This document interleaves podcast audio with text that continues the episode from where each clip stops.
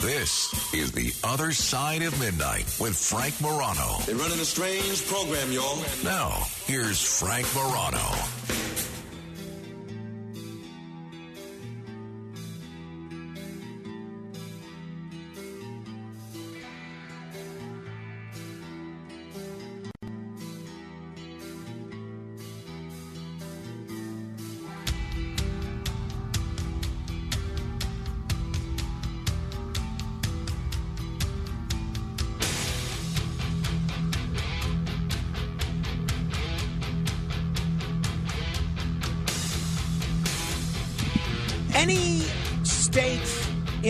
America, any city in any state in America, and it looks increasingly like they are all dealing with the same problem.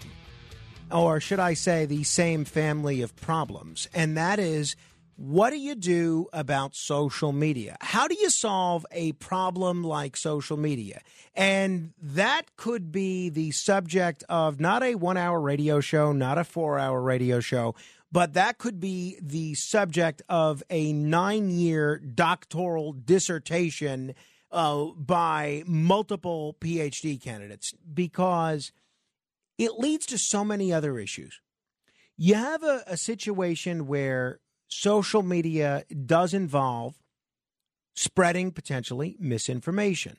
You do have a situation where social media encourages you to just stay online, online and plugged in, and prevents you from interacting with people in real life, which we've talked about. You have a situation where social media can lead you to down a psychological path of bullying and cyberbullying. You have a situation where social media can give you a distorted view of reality, causing real problems with self esteem, particularly among young people. But I don't think it's only young people, to be honest, because I see in the little Facebook group we have. And if you want to be a positive influence on that Facebook group, we encourage you to join facebook.com slash groups slash radio Morano. But in the little Facebook group we have, which has it's a little tiny little group, 3,500 people, whatever it is, um, people not everybody, in fact, I think it's relatively few, they just get so mean to one another. They just delve down into the world of name calling. Well, let me tell you what the French are doing, or at least looking like they're doing. And I want to tell you exactly what they're doing and then get your take on whether you think this would be a good fit for the United States of America, your state, your city, your community. First, let me give a big shout out to our newest affiliate, uh, WLVL 1340 AM in Niagara County, uh, Buffalo, and Western New York. Big fan of Western New York. I love a lot of the people that are out there. I love the sort of toughness that comes from out there. I love a lot of the cuisine that comes from out there. And uh, welcome aboard. And uh, if you are just listening to this program in Buffalo and wondering who is this person? Why is he talking? Where did he come from?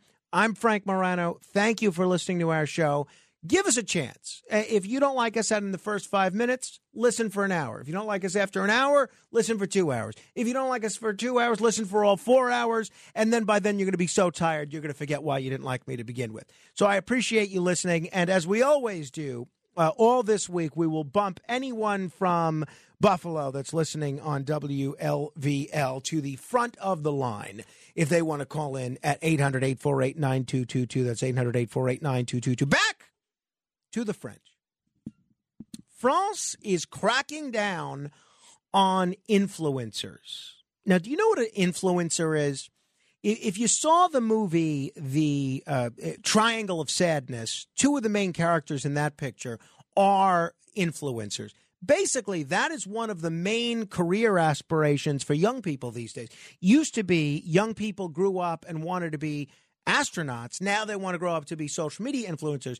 And basically, these are people that I, don't want to say that they have no talent or that they're famous for being famous because the truth is, it does take a lot of work to be able to build a social media following that gives you that much of um, a following where you can be an influencer. But anyway, you basically grow a following on Instagram, on TikTok, on Twitter, on uh, YouTube, whatever the case may be. And then you basically endorse products or do things of that nature. And a lot of times you get paid, a lot of times you get stuff for free. I have a friend who's a big TikTok influencer. TikTok. She makes between four and six thousand dollars per month just in advertisements.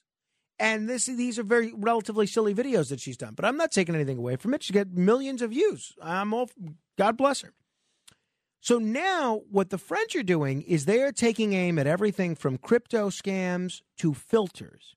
There is a proposed bill defines influencers as people who use their celebrity to promote goods, services, or causes in digital content in exchange for compensation. That's according to the Washington Post. Basically, anyone from Kim Kardashian to that uh, Instagram lifestyle guru whose positive vibe is all thanks to a particular brand of essential oils. And if this bill is passed, it would require influencers to disclose paid content, number one. Number two, it would ban paid promotion of cosmetic surgery and some financial products, including crypto. That's right.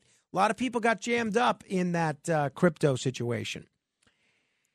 It would require influencers to label photos and videos where their faces or bodies have been manipulated by filters or editing. And then lastly, it would add banners to content promoting anything risky, such as gambling. I have to tell you, I'm looking at all four of these, and look, I haven't looked at the nuts and bolts of this French bill, but based on the four big ticket items, I am all for this. If someone, um, if someone is using a Kim Kardashian filter to make sure that they have a tiny waist and then a large bust and a large buttocks, young girls who watch that should not think that that's reality because some influencer is using that and won't label it as a filter.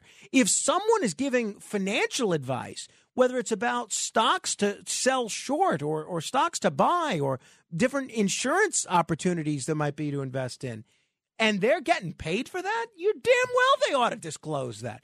If someone is promoting cosmetic surgery, that shouldn't be um, that shouldn't be uh, allowed for in terms of paid promotion.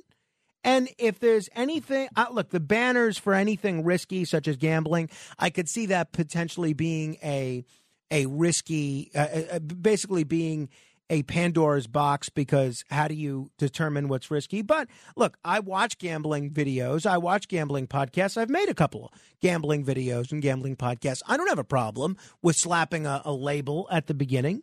So if this bill is passed, violators would face.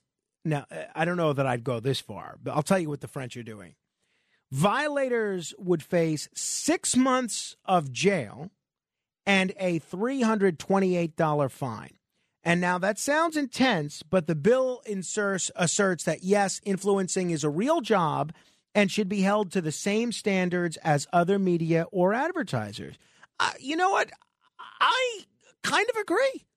I have certain restrictions in terms of what I do. If someone, you know, someone asked me the other day, "Hey, if um, if someone gets you you and your family free tickets to something, and you don't have to pay, uh, can you go on the air and say something nice about it?" I said, "No, I don't think I can. I think that's uh, plugola." And there was a big scandal years ago. I'm sure there are still people that do it, mainly among DJs, where DJs would get paid by record companies in order to play certain songs. They called it payola. So I am, uh, and you know what? There's a, a lot of talk show hosts you might know who've engaged in what some of my colleagues privately have referred to as payola for opinions, which is a big old think tank or a big special interest or even a politician or a political party will buy all sorts of ads on their network or on their channel or on their show itself. And in the process, a lot of times the air talent gets a big cut of that. And then when that issue comes up for discussion on the air, oh, who am I going to turn to? I'm going to turn to the think tank that's buying all of these ads on the on these shows. So, um, uh, free trips is another big one with people. And people gotten, have gotten in trouble for that. I don't see anything wrong with disclosing this stuff. And we're not talking about a filter that has, and I've seen some of these with, I think it's Snapchat filters, where you can have puppy dog ears or something that's totally unrealistic or turn someone into an old person we're talking about tools that promote unrealistic body types and beauty standards. And studies have found social media users' mental health and self esteem is negatively impacted when they can't look like the influencers, who often achieve this look not in real life, but through these filters. 2019, The Guardian reported on what they call Snapchat dysmorphia, a term coined by a cosmetic surgeon to refer to people who want procedures to look like their filtered selfies. Think of how unhealthy that is. And Norway passed a similar photo editing law two years ago, though experts worry such regulations don't address the root cause of these body image issues and draw more attention to manipulated photos and encourage people to go to greater lengths. I, I don't know if that's the case. I love what they are doing, what they are proposing here in France. What do you think? Good idea? Bad idea? Want to know more? Would you change it at all? 800 848 9222. 800 848 9222. Steve is in Elmont. Hello there, Steve. How you doing? Thanks for taking the call. Um, I do agree that they should put some kind of um, you know, regulations on this, and that is becoming a main source of media, even taking over the news to some extent um, they should be held to certain standards and certain rules, just like journalists and anyone. This, you know, radio DJs and disc jockeys. You're you're you have to start to um, differentiate the difference between, you know, this is something that I'm using or this is someone that's some something that someone's paying me and telling me to um to do. So yeah, they should change that. They should charge. And if you're earning income you have to disclose it on your taxes. I mean, I'm starting well, to actually I, even get checks. Yeah, I mean, it is. You do you do have to disclose it on your taxes. Uh, you already have to do that. Mm-hmm. But I think uh, I think what a lot what the French are concerned with, and what I'm concerned about in the United States, to be honest, Steve, is that these influencers are making a lot of money hawking XYZ lipstick or XYZ cereal, and uh, they're not disclosing the fact that they're getting giant checks in order to do that. So, for instance, when when someone's in a music video, are they supposed to disclose that? You know, in regards to for the music, the the the, the jewelry that's not real jewelry. Well, that's or the good, car that they're renting. That's a good question. I, I don't think that would apply uh, to this uh, this French law. I think it's and thanks for the call, Steve. I think it's more of a situation of, hey, I really enjoyed this Ovaltine. Boy, it's delicious. It must be so fattening. Oh, let me look at the label. It's not fattening at all. You mean it's delicious and nutritious? I'm going to go out and buy five more glasses of it.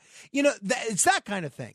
If if people know it's an ad, that's one thing. But if it's coming across like I'm doing a talk show and uh, online, which is very popular among these influencers, and I'm telling you, hey, you know, I really like X. Y. Uh, I've talked before. There are certain thing products that I like that I'm not getting paid to tell you, but I, I really enjoy Zevia, uh, bubbly, the sparkling water. I really like. Back in the day, I used to really enjoy um, Tab before they stopped making it, and I don't get I don't get paid for all that. But what if I did? What if I was getting paid a little something on the side? Wouldn't you want me to disclose that to you? I would think so. So I love this French law. 800 848 9222. 800 848 9222. Hey, yesterday was Easter. Couple of things here. One, uh, back by popular demand, we're going to talk with Marianne Pizzitola, president of the New York City Organization of Public Service Retirees and FDNY EMS retirees. She's going to join me in just a few minutes to tell us how um, people that have worked in New York City as cops, teachers, firefighters, sanitation officers, sanitation workers, etc., are getting screwed. They're not going to be getting the health care that they thought they were going to be getting.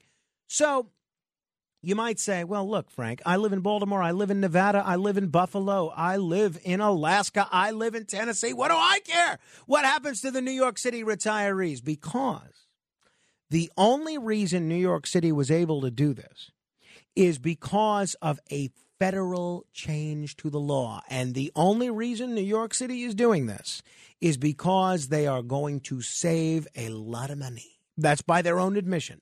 So you can bet if New York City isn't doing, if your city isn't doing this yet, they are going to look at this very soon. So that's coming up in the next few minutes. But I did read on Easter Sunday um, a wonderful column in the New York Post and I might have skipped over it because you know I I read the papers on Sunday, especially on a day like yesterday where I was doing a lot of running around. I read them very quickly. I basically read them to scan for talk topics and for news that I don't know and uh, issues that I can research a bit further. And I came across this uh, column in the New York Post. But before I read the New York Post, we had dinner. I, went, I had Easter dinner with my dad's family, and my stepmother says you have to read this column that Cardinal Timothy Dolan wrote in the um, in the New York Post, and she said it was all about uh, the nexus of baseball and religion, and she said it actually made uh, made her cry. So I said, "Boy, that must be some column." So I read it, and it did not make me cry but it did it really did do a good job capturing the incredible nexus between faith and baseball and spring. And uh, i think whether you're religious or not whether you're a baseball fan or not i think you're going to enjoy this as much as i did so I don't pretend to have Cardinal Dolan's flair for public speaking. I don't have his dramatic sensibilities or dramatic way of speaking. He's an incredible speaker. So uh, I'm going to just read this as he wrote it without any of the Cardinal Dolan flair. You, I'm sure if he has recorded this somewhere or played it on his radio show, I know he's on Sirius somewhere uh, on the Catholic channel. I'm sure it's worth listening to, but I didn't have the luxury of having him record it. So uh, this is the Cardinal Dolan column in yesterday's New York Post. For Jews and Christians, the arrival of spring allows us to observe the towering feasts of Passover and Easter, and the season of the year closely mirrors the religious seasons as well. With spring comes light, warmth, the renewal of nature, fresh growth, and the end of the chill and darkness of winter. With Passover and Easter come God's deliverance from sin, death, and oppression, the promise of a new life and revival. And with spring comes another potent force in our culture baseball. As Vin Scully, the boy from the Bronx and alumnus of Fordham, the legendary baseball announcer whose life I was just honored to celebrate with a memorial mass at St. Patrick's Cathedral, used to comment, nothing tells us spring is here more than the sound of the crack of the bat, the ball hitting the leather of the glove, or landing with a plop on the green glass sodden with a soft April rain. Many have commented on the parallels between religion and baseball, which is good to recall now that our Mets and Yankees have returned and we celebrate celebrate the high holy days for Jews and Christians. Both have a keen sense of ritual and tradition, reminding the player, the fan, and the believer that we're part of something beyond us, something that fascinated generations before us. We hold up heroes whose prowess was inspirational, whether Moses and David, Mary and Joseph, the saints of Catholicism, or the Babe and Lou, the Scooter and the Yankee Clipper, Mantle and Maris, Seaver and Koosman, Jeter and Judge. Rules are important for both baseball and religion. People of faith call this morality, as we too have foul lines a strike zone and a judgment safe or out. Okay, you can steal on the field, but not in religion. Both also count on trained and fair umpires, read rabbis and priests to call fair or foul. Then there's the sense of timelessness, as neither baseball, Judaism, nor Catholicism keep a clock. It's as if we're part of the eternal lifted from the humdrum schedule of ordinary life, absorbed into an event that has no dependence upon the wristwatch. For that that reason, both also require a sense of patience and anticipatory waiting as we look forward to an ultimate victory. Team play is essential to both. In the sport, a dazzling pitcher will still confess his dependence upon stellar fielding and productive batters. So, Jews and Catholics form communities, teams, as we depend upon one another for prayer, support, and encouragement when we may be in a slump. Good example. Religion and baseball both have errors. People of belief call them sins. They hurt us and the team and can end up in defeat. Judaism and Catholicism both have a start and a finish, which happen to be the same place. We Catholics and our fellow Christian brothers and sisters rejoice that Jesus, our Savior, has conquered death itself. He rose from the dead on the first Easter Sunday, as George Carlin famously noted in his skit comparing baseball and football. The batter starts at home plate and yearns to score by returning there. The believer comes from God and is invited to return to Him for all eternity. The two, religion and baseball, rely on hope. For people of faith, we hold fast to God coming through for our repentance, His mercy, and a second chance. And for baseball, well, there's always the next inning, tomorrow, the rally, or even, as Brooklyn Dodger fans famously repeated, wait till next year. The God of Abraham, Isaac, Jacob, and Jesus would agree with Yogi, it ain't over till it's over. Oh, and I could go on, as both baseball and religion at times do, but you understand, baseball, religion, springtime, all similar. See you at Yankee Stadium or Citi Field, or even better, at the synagogue or the parish church. Wasn't that nice? I hope you enjoyed that as much as I did. If you uh, want to read it, uh, in or you, if you tuned in as I was reading it, and you want to read it for yourself, I just shared a link to it on my Facebook page, facebook.com slash Morano fan. And if you haven't already done so, uh, please like the Facebook page. That's the quickest way that I'm going to become a social media influencer so that I have to disclose all my earnings in uh, the nation of France once this bill passes. And uh, I am all for this bill passing both in France and in the United States. All right. Marianne Pizzitola, president of the New York City Organization of Public Service Retirees, joins me straight ahead. The Other Side of Midnight with Frank Morano. It's The Other Side of Midnight with Frank Morano. Frank Morano. One day happy, one day sad. Feeling good and feeling bad. Words are spoken. Then in haste, a heart is broken. Who's in the strawberry patch with Sally? Now that she's not picking them with me. Oh no, I don't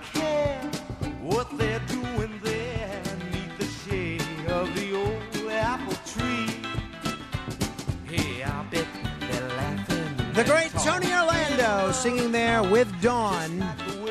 Well. Uh, it is rapidly approaching Judgment Day unless something happens differently in New York City. Some 250,000 New York City retirees must switch to a new Medicare coverage plan after their own union leaders favored a privatization plan. Come September 1st, these retired city workers and any dependents who use their insurance will automatically be enrolled in Aetna's new Medicare Advantage plan unless they decide to opt out. This is uh, really, really crummy. How did we get here? Why would the unions representing these retirees go along with this? Why would two mayors who are not exactly known as enemies of organized labor go along with this? Most important, if you're someone that this is about to happen to, what can be done about it? And if you live in a city other than New York and you're a retiree there or may soon be, will this happen to you? Here to answer those questions and more is Marianne Pizzitola, president of the New York City Organization of Public Service Retirees and FDNY EMS retirees. Marianne, it is uh, always a treat to talk with you. I'm sorry that it so often seems that we're talking under dour circumstances. Yes, good evening. Good morning. Good morning. So, uh, Marianne, for people that have not been following this story uh, or who have not heard our previous conversation, uh, give us sort of a Reader's Digest version. What exactly is happening and how did we get here? Well, it basically started in 2014. Uh, the United Federation of Teachers didn't have a contract for nine years under the Bloomberg administration. And when the de Blasio administration came in, they decided that they were going to do something that no other union, to my knowledge, has ever done in, in history, which was uh, negotiate a contract that was partially funded on the backs of other unions and the retirees. And they did that by uh, negotiating away retiree health care and uh, putting to put retirees into a privatized Medicare Advantage plan. The purpose of that was to create a funding stream. The city basically said to this union, listen, if you give us back that Medigap plan that they currently have, which is that supplement to, to Medicare, we'll give you the money that we would have spent on them. And because the cost of, of premium health care was increasing, uh, it would look was looking like the union workers were going to have to start to pay a small premium. Get around that. This is what they ended up doing.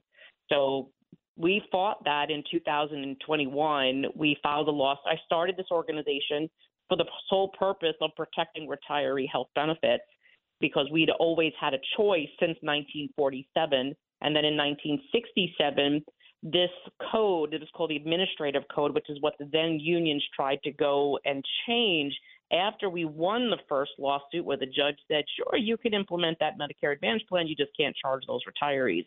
They then tried to change the code, scare the city council legislators. It just got crazy.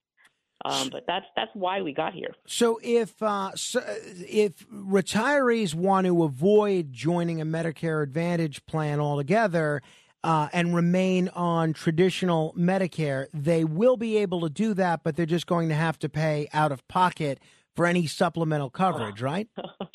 Yeah. So what they did was uh, to get around the court's decisions. That we or we also had a, an appellate court decision that was unanimous to get around all of this, they chose to eliminate all of our healthcare choices.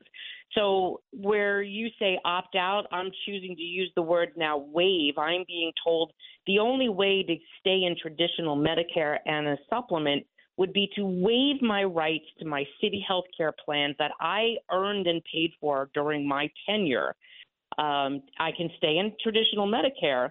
Um, however, under our agreements, the city of New York was reimbursing us our uh, Medicare premium, so I would lose that. That's first. That's $165 a month.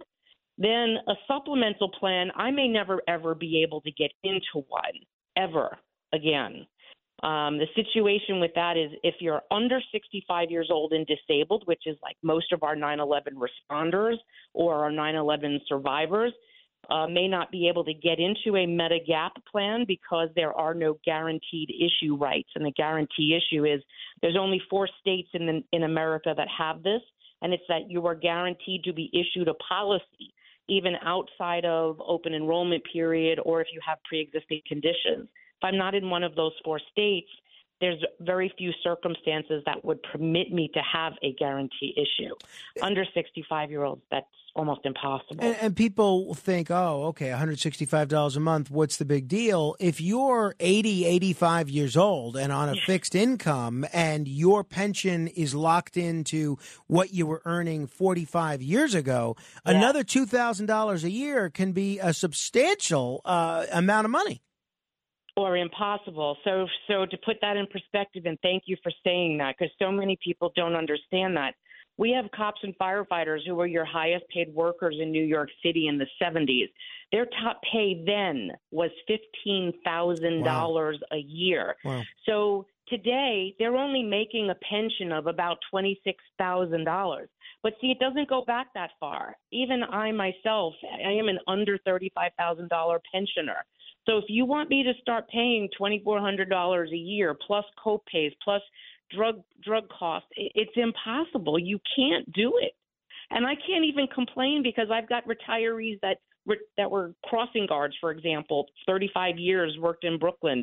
Uh, she makes uh, they typically these people make less than $800 a month now, pension. Uh, the, Mayor Adams is uh, he was a, a, a, police officer, and uh, he certainly seems uh, to be a friend of the police. Bill De Blasio seemed very cozy with uh, many different aspects of organized labor, at least the leadership But they have both said, and their administrations have said, look, this had to be done because it's just costing too much money for the city to provide this amount of uh, comprehensive health care coverage for retirees.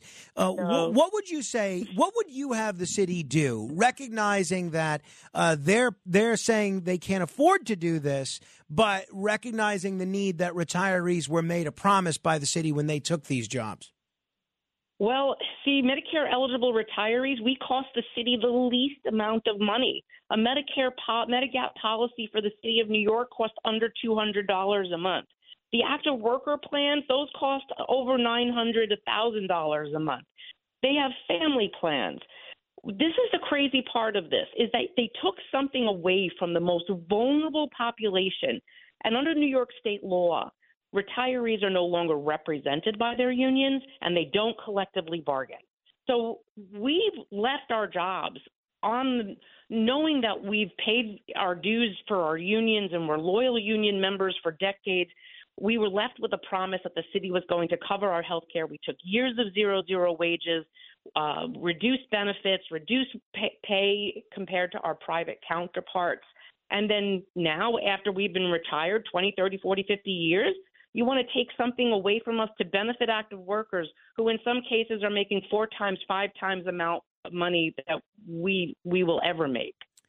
And but, I think criminal. So, uh, if the city is not going to get the kind of uh, financial savings in healthcare that they are selling this to the public as, why are they so eager to do this? I can't see uh, them uh, any any major citywide official, especially not the mayor, eager to um, leave retirees struggling to pay for their health care here. Why would they do it?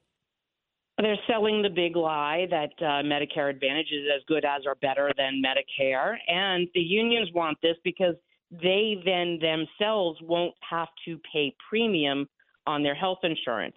And I say this all the time I will never be one to advocate for premium because that's not my place. But right now, if you were to look at what the city is obligated to pay under the law versus what the current plan is that most, like 94% of active workers are in, the premium difference for those plans would be about $23 a month for an individual and about $210, I think, for a family per month that's not a lot when you start to consider you know what what their salaries are today. I mean, the cops just negotiated a contract, if ratified, would give their top paid cops one hundred and thirty three thousand dollars salaries. That's nowhere near what a what a retiree would make. Right. Protect what a retiree would have, because then once they're retired and then they're they end up leaving on a fifty percent pension, then you know you know that because your pensions are are a fixed income, your raises you don't even get raises in retirement. You only get like a one to three percent on the first eighteen thousand dollars of your salary increase. So this year's raise was the three percent. It was the highest I'd seen in decades. Was what five hundred and forty bucks. That's not going to get you anywhere. Yeah. Protect yeah. what your future is because you'll never make a lot of money, and they're they're not recognizing that because they don't see the difference. Uh, we're talking with uh, Marianne Pizzitola. She is the president of the New York City Organization of Public Service Retirees. All right, Marianne, one of the few reasons that I see uh, to be optimistic about this mm-hmm. is that there are some unusual coalitions forming to fight against this. In the city council, for instance, you're seeing the more progressive left wing members uh, speak out loudly against this, but you're also seeing some of the more conservative right wing members speak out loudly against this. What are the next steps, and is there any chance this stops right now? Well, um, what are the next steps? Uh, the next steps are we have been trying to push legislation through the city council. And the legis- and the speaker went on the record about two weeks ago saying she was not going to allow our proposed bill to pass the city council. Wow. It's been sitting there since December, and she's not permitting it to have a get a bill number, so I can't even get it introduced. So we're holding a rally on Tuesday at City Hall at noon to urge the council to allow our bill to be introduced and protect retirees like they said they wanted to when we had the hearing in January. Um, we are also working on litigation because if I have to litigate this again, we're going to do it. They have to uh, acknowledge how this method of what they're trying to do, this plan, will harm people. For example, I have retirees that live in continuing care residential communities. These are these are residential communities that you can go in as assisted living, you know, independent, go transition to assisted memory or nursing care. They have a medical director. They ask you to sign a contract when you move into them because they are the ones that take care of you with dignity through your end of life. So these are usually our single seniors. They don't accept Medicare Advantage plans or HMOs. And now what's going to happen to them? They are either going to have to leave their residential community or they're going to have to absorb the full cost of all of their insurance because their residential community doesn't accept a Medicare Advantage plan. Mm. There's there's so many problems with this that they're not even wanting to listen. The mayor has refused to listen to us or meet with us since this started.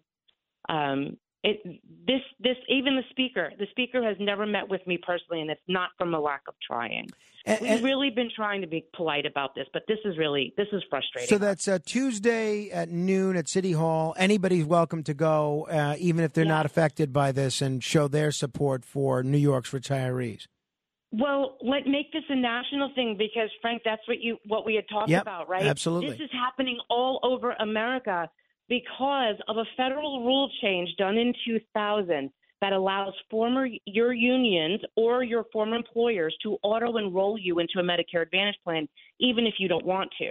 By law, they have to give you an opt out, like an ability to say, hey, I don't want that. But they don't have to give you something to opt out into thereby divesting themselves of their full insurance responsibility. This falls squarely on Congress to fix. So we what we did was for this like I'm not juggling enough.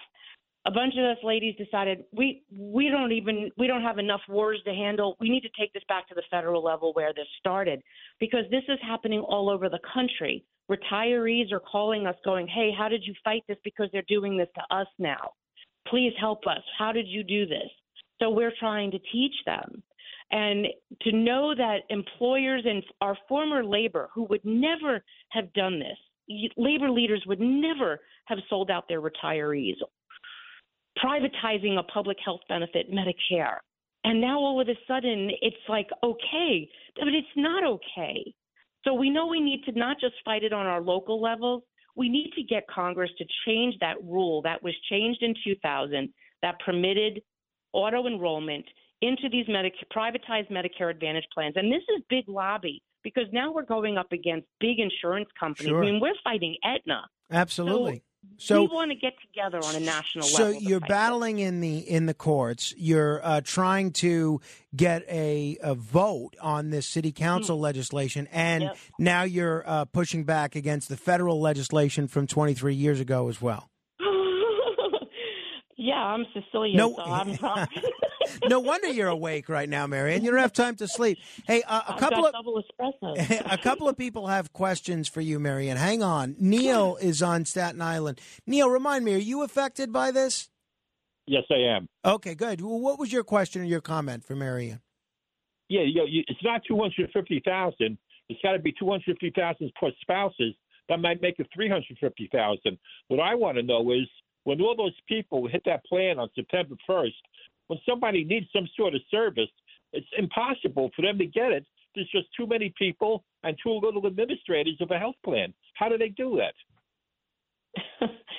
well, they're saying it's a national health care plan, but what we are finding um, through the due diligence of the retirees is we're learning that there are a lot of doctors that refuse to accept Medicare Advantage um, or or won't even accept the plan for payment.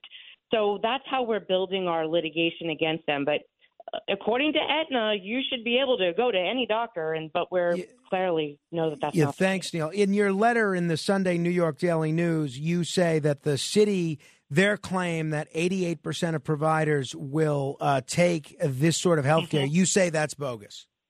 It is because why would it if i was a big huge company and i was trying to boast about the size of, of my network why would i say 88% of the doctors that we currently see are in the aetna network why wouldn't i tell you how many doctors in america take aetna medicare advantage uh, we found out the last time we, we looked at this type of a network size that there was a 25% difference Now, Aetna's a bigger company than the last vendor, so I would think that that number would be a little bit higher. But as you get older, you need more doctors, and we all don't stay in the same areas.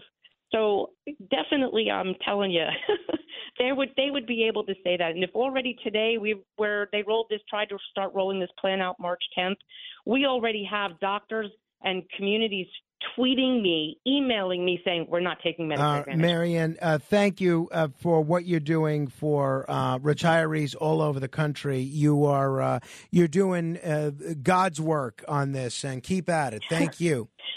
Well, you're welcome and thanks for having us. I just want to say one thing. We did start a new Facebook page called NOSOM, N O S O M. It's just taking off. It's called National Organization to Save Original Medicare.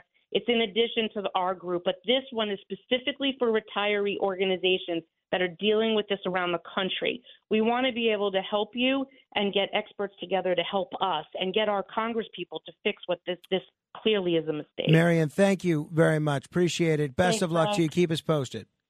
I will. Take it easy. Thank you. 800 848 9222. This is The Other Side of Midnight. I'm Frank Morano. Straight ahead. The other side of midnight. It's the other side of midnight with Frank Morano.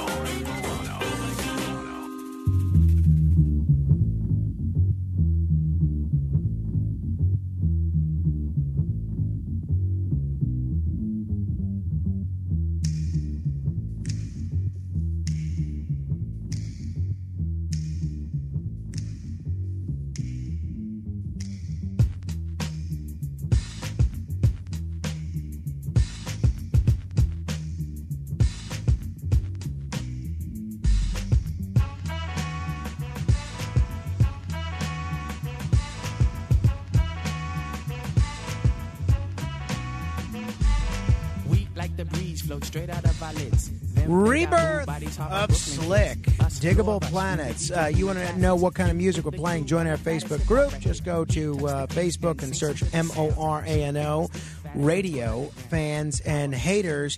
Uh, want to welcome aboard again all of our new listeners at uh, WLVL Hometown 1340 AM in Niagara County.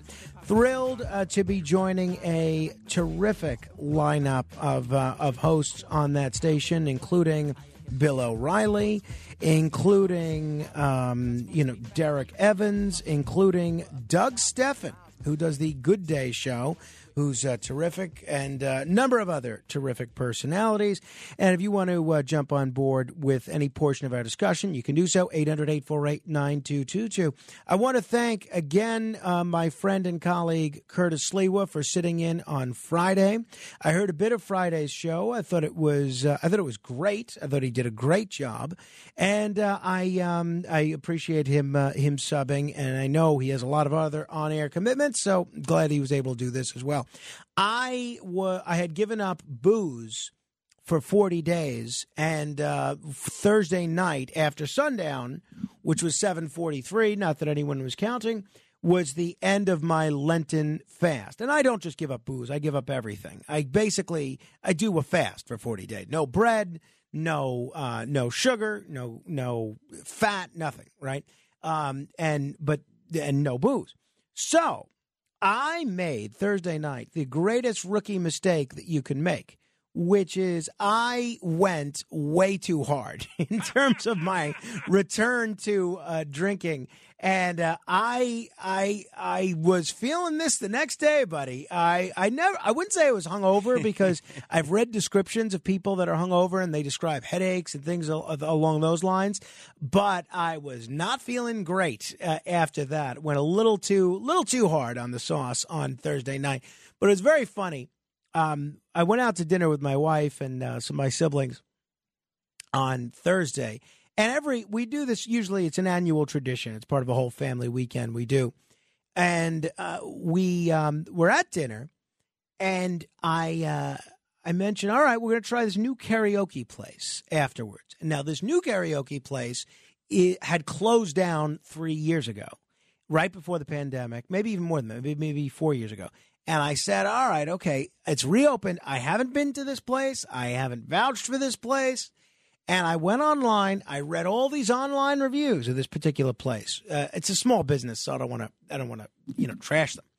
And they, um, they, the, everyone says it's great, with one problem. A whole bunch of people say the bartender is incredibly mean and incredibly rude. And I'll be honest, I've never seen this before, where you see this many different people all claiming that the same bartender is a jerk. I mean, you see one comment, one person has a bad experience, two comments, but I'm talking about a dozen comments here. And my sister in law says, Oh, don't worry about it. Every bartender is rude. Within seconds of us entering this establishment, seconds, this um, bartender immediately begins feuding with my sister in law, with uh, my cousin-in-law, you know, you name it. I mean, I mean, and then they were apoplectic, and I warned them. I said, I warned you. I warned you that this is exactly what was going to happen.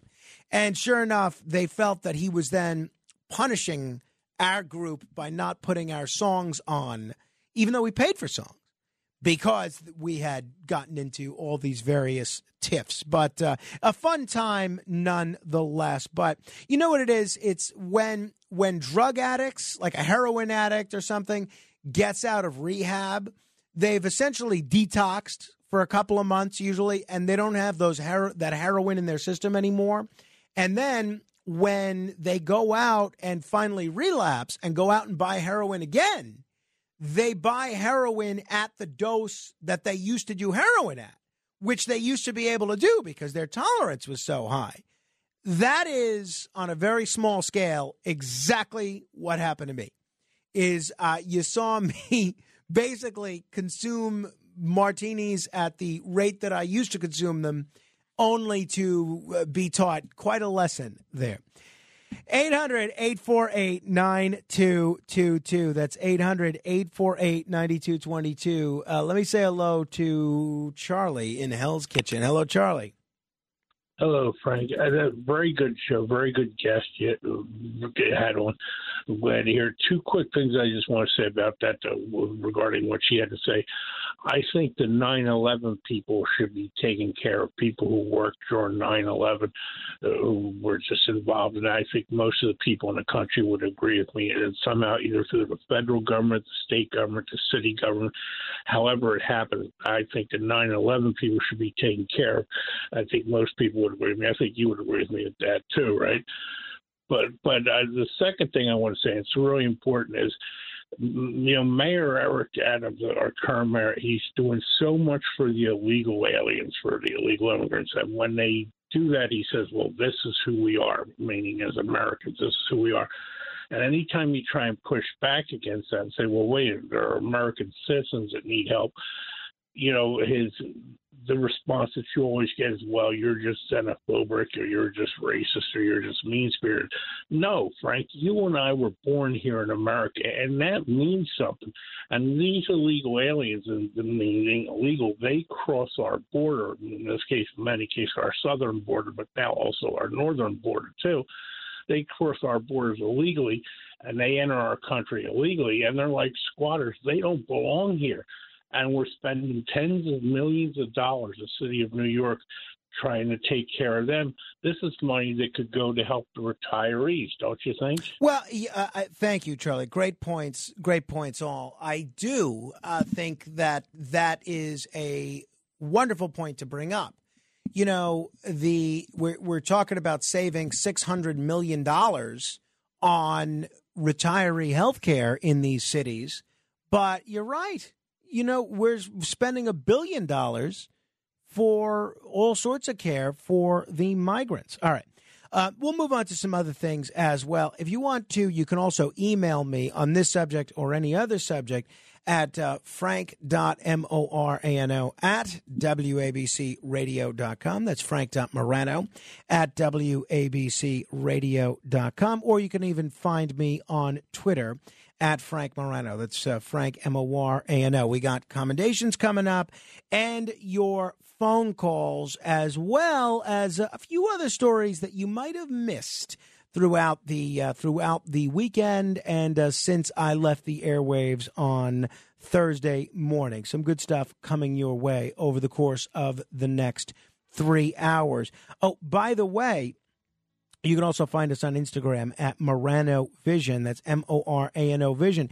And you know, I've been trying to model as much of the other side of midnight merchandise as we can. And it is becoming quite a seller. Uh, uh, my, I've been getting a lot of fo- photos from folks that have been uh, wearing these. So if you want to check this out, you can go to our online store um, and uh, check that out. If you use the pay the uh, passcode Frank15, you save some money. Keep asking questions.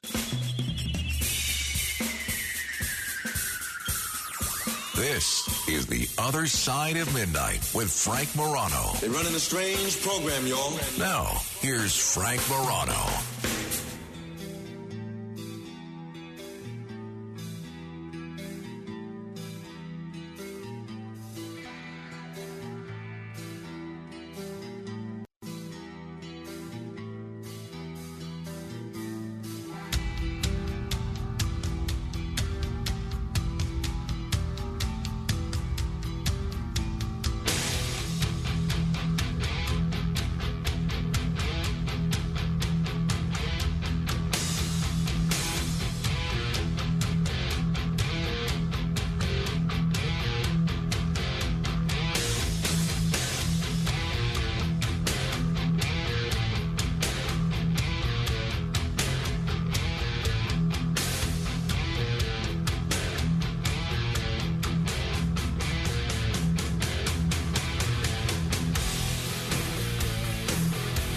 Well, this weekend was Easter weekend for many Christians. For Orthodox Christians, I know that it was Palm Sunday, and I believe next Sunday is uh, Easter for Orthodox Christians, and it was uh, it was Passover for Jewish folks, and I believe it was still Ramadan for Muslim folks.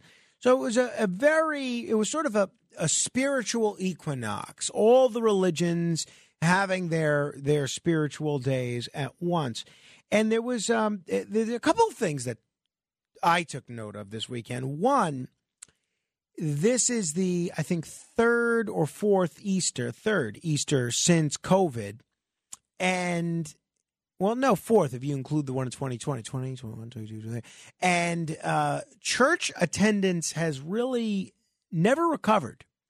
And there is a time of this is a time of shrinking church membership. And according to the polls, which we've cited on this program before, a record number of Americans, a record low number of Americans say that religion is very important to them. But Jesus remains a uniquely powerful and popular figure, not just in religiosity, not just in historical culture, not just in American culture, but in politics. And there is a great divide over what he stands for. You have a lot of people that, um, you know, there's this big TV ad campaign. You've probably seen it. I've even seen it during some baseball games where with the slogan, He Gets Us, all of us. And you have the words written Jesus didn't want us to act like adults, and Jesus loved the people we hate. Both end with the slogan, He gets us, all of us. Those ads are part of a series that started on TV and online the previous March and are going to continue to run with new installments at least until March of 2025. It's the He Gets Us campaign. They say they plan on spending a billion dollars on their efforts, including broadcasts, paid partnerships with professional sports teams, distribution on t shirts. Uh, Associated website offers Bible reading programs, a number to send prayer requests by text message, and the opportunity to connect to a local Protestant or a Catholic church. The campaign, which promotes Jesus as the answer to polarization in American society, has itself actually become a subject of polarization, as you might imagine. Some progressives find he gets us, the whole ad campaign, very suspect because, because of its financial backing, mostly from anonymous donors, but also from David Green, who's the CEO of the Hobby Lobby chain of craft stores. Now, I happen to catch a little bit of the, the C SPAN program, Washington Journal, uh, yesterday morning on uh, Easter Sunday morning, which I don't generally do, but I just I was looking for something else and I stumbled upon it and I stopped, which I rarely do. And they asked the question that I'm going to ask you because I thought it was such an interesting question because it caused me to stop and think about what my answer to that is. And I'll tell you what answer I came up with, but I want you to listen to this question and tell me what your answer is. The question was this Does your religion or does your faith affect your politics? 800 848 9222. That's 800 848 9222. Sincere question Does your faith affect your politics or how you vote? 800 848 9222. A question. Since before your sun burned hot in space and before your race was born, I have awaited a question. So, um, my answer, I, I thought about this quite a bit. And initially, my answer was no, it doesn't affect my politics legitimately because I look at a theological book or the Bible for answers for religious wisdom. I look at the Constitution or a state law book or books about political science for answers about government. I try not to merge the two. But then I thought to myself, the message about the Gospels that I find so appealing is essentially when Jesus says that you have to not just respect, but love your enemies and love your neighbors. And honestly, I think that I did do that. And I do do that. And I think it does affect my politics. Whenever I'm considering, um, you know, uh, different political views, I always try to give someone not just the respect, but the attention that I would if I loved them, because that's essentially what Jesus says to do. And I do think that affects my political viewpoint because I, I think it has led me to look at issues from a much broader perspective than if I was just um, an atheist. Or, for instance, if that that message from the Gospels didn't sink in with me. So I'm quite. My question for you is, what do you do? Because I know some people who are religious, and it leads them to very conservative impulses. Some people who are religious, it leads them to very liberal impulses. And sometimes the two are not so easily black and white. For instance, if you look in the black Christian church community, there are so many aspects of the black Christian church community that are deeply conservative and religious and very socially conservative. Somebody like uh, Reverend Ruben Diaz Sr., for instance, very conservative, but also very much a Democrat on fiscal issues. My Aunt Camille is a, um, she goes to church every day. I forgot to call her yesterday for Easter. She's gonna, she is going to give me an earful when I call her yes when I call her today. I was just running around. I didn't have a chance, but I'm going to call her today, and I'm sure she will let me have it. But anyway, she, and I don't think she'd appreciate me saying this, but she goes to church every day. And she, I really do think it, her beliefs as a Catholic had made her more um, liberal in terms of social welfare spending, in terms of uh, tolerance for people on um, on things related to, say, immigration. So, does it affect yours? 800 848 9222. I know some people, for instance, are um, deeply pro life because of their religious beliefs, and that's affected the way that they voted. So, does your religion affect your politics? If so, how and why? 800 848 9222. That's 800 848 9222. Rick is in Elmwood Park. Hello, Rick. Good morning. My apologies to Ken. I thought it was. I was hoping to talk to Avery this morning. Um, yes. Well, you should apologize to him if that's the case. yeah, I did. Um, my religion affects my politics because as a child, I was brought up Catholic, and I was not a big believer. And then I found out as I got a little bit older, us people who were skeptics were either called agnostics or atheists. And um, I've kind of led my life and my politics by that because I don't just believe what people tell me. I like to research things, and I like to research science. Yeah. So, in your view, then uh, it does not, I guess, affect your politics. No, it does. It does affect my politics because I reach research science stuff, and I find out that people are lying to me, and it's always the left, and they're always lying about the end of the world coming, and they're always scaring children with that. And I think it's child abuse, and I think it's offensive, and they should be in jail. Right, but I'm not sure. I, I understand what you're saying about the about trying to throw people in jail for lying. I guess I'm not clear on on how that relates to religion. I don't want to put them in jail for lying. I want to put them in jail for child abuse. Oh, okay, okay, but I'm not clear how, chil- how that relates you. to. Go ahead. when you tell children over and over the world is coming to an end because of global warming, that's mental child abuse. Well, what what about, for instance, if you uh, if you're George Bush and you keep telling the world that Saddam Hussein has weapons of mass destruction?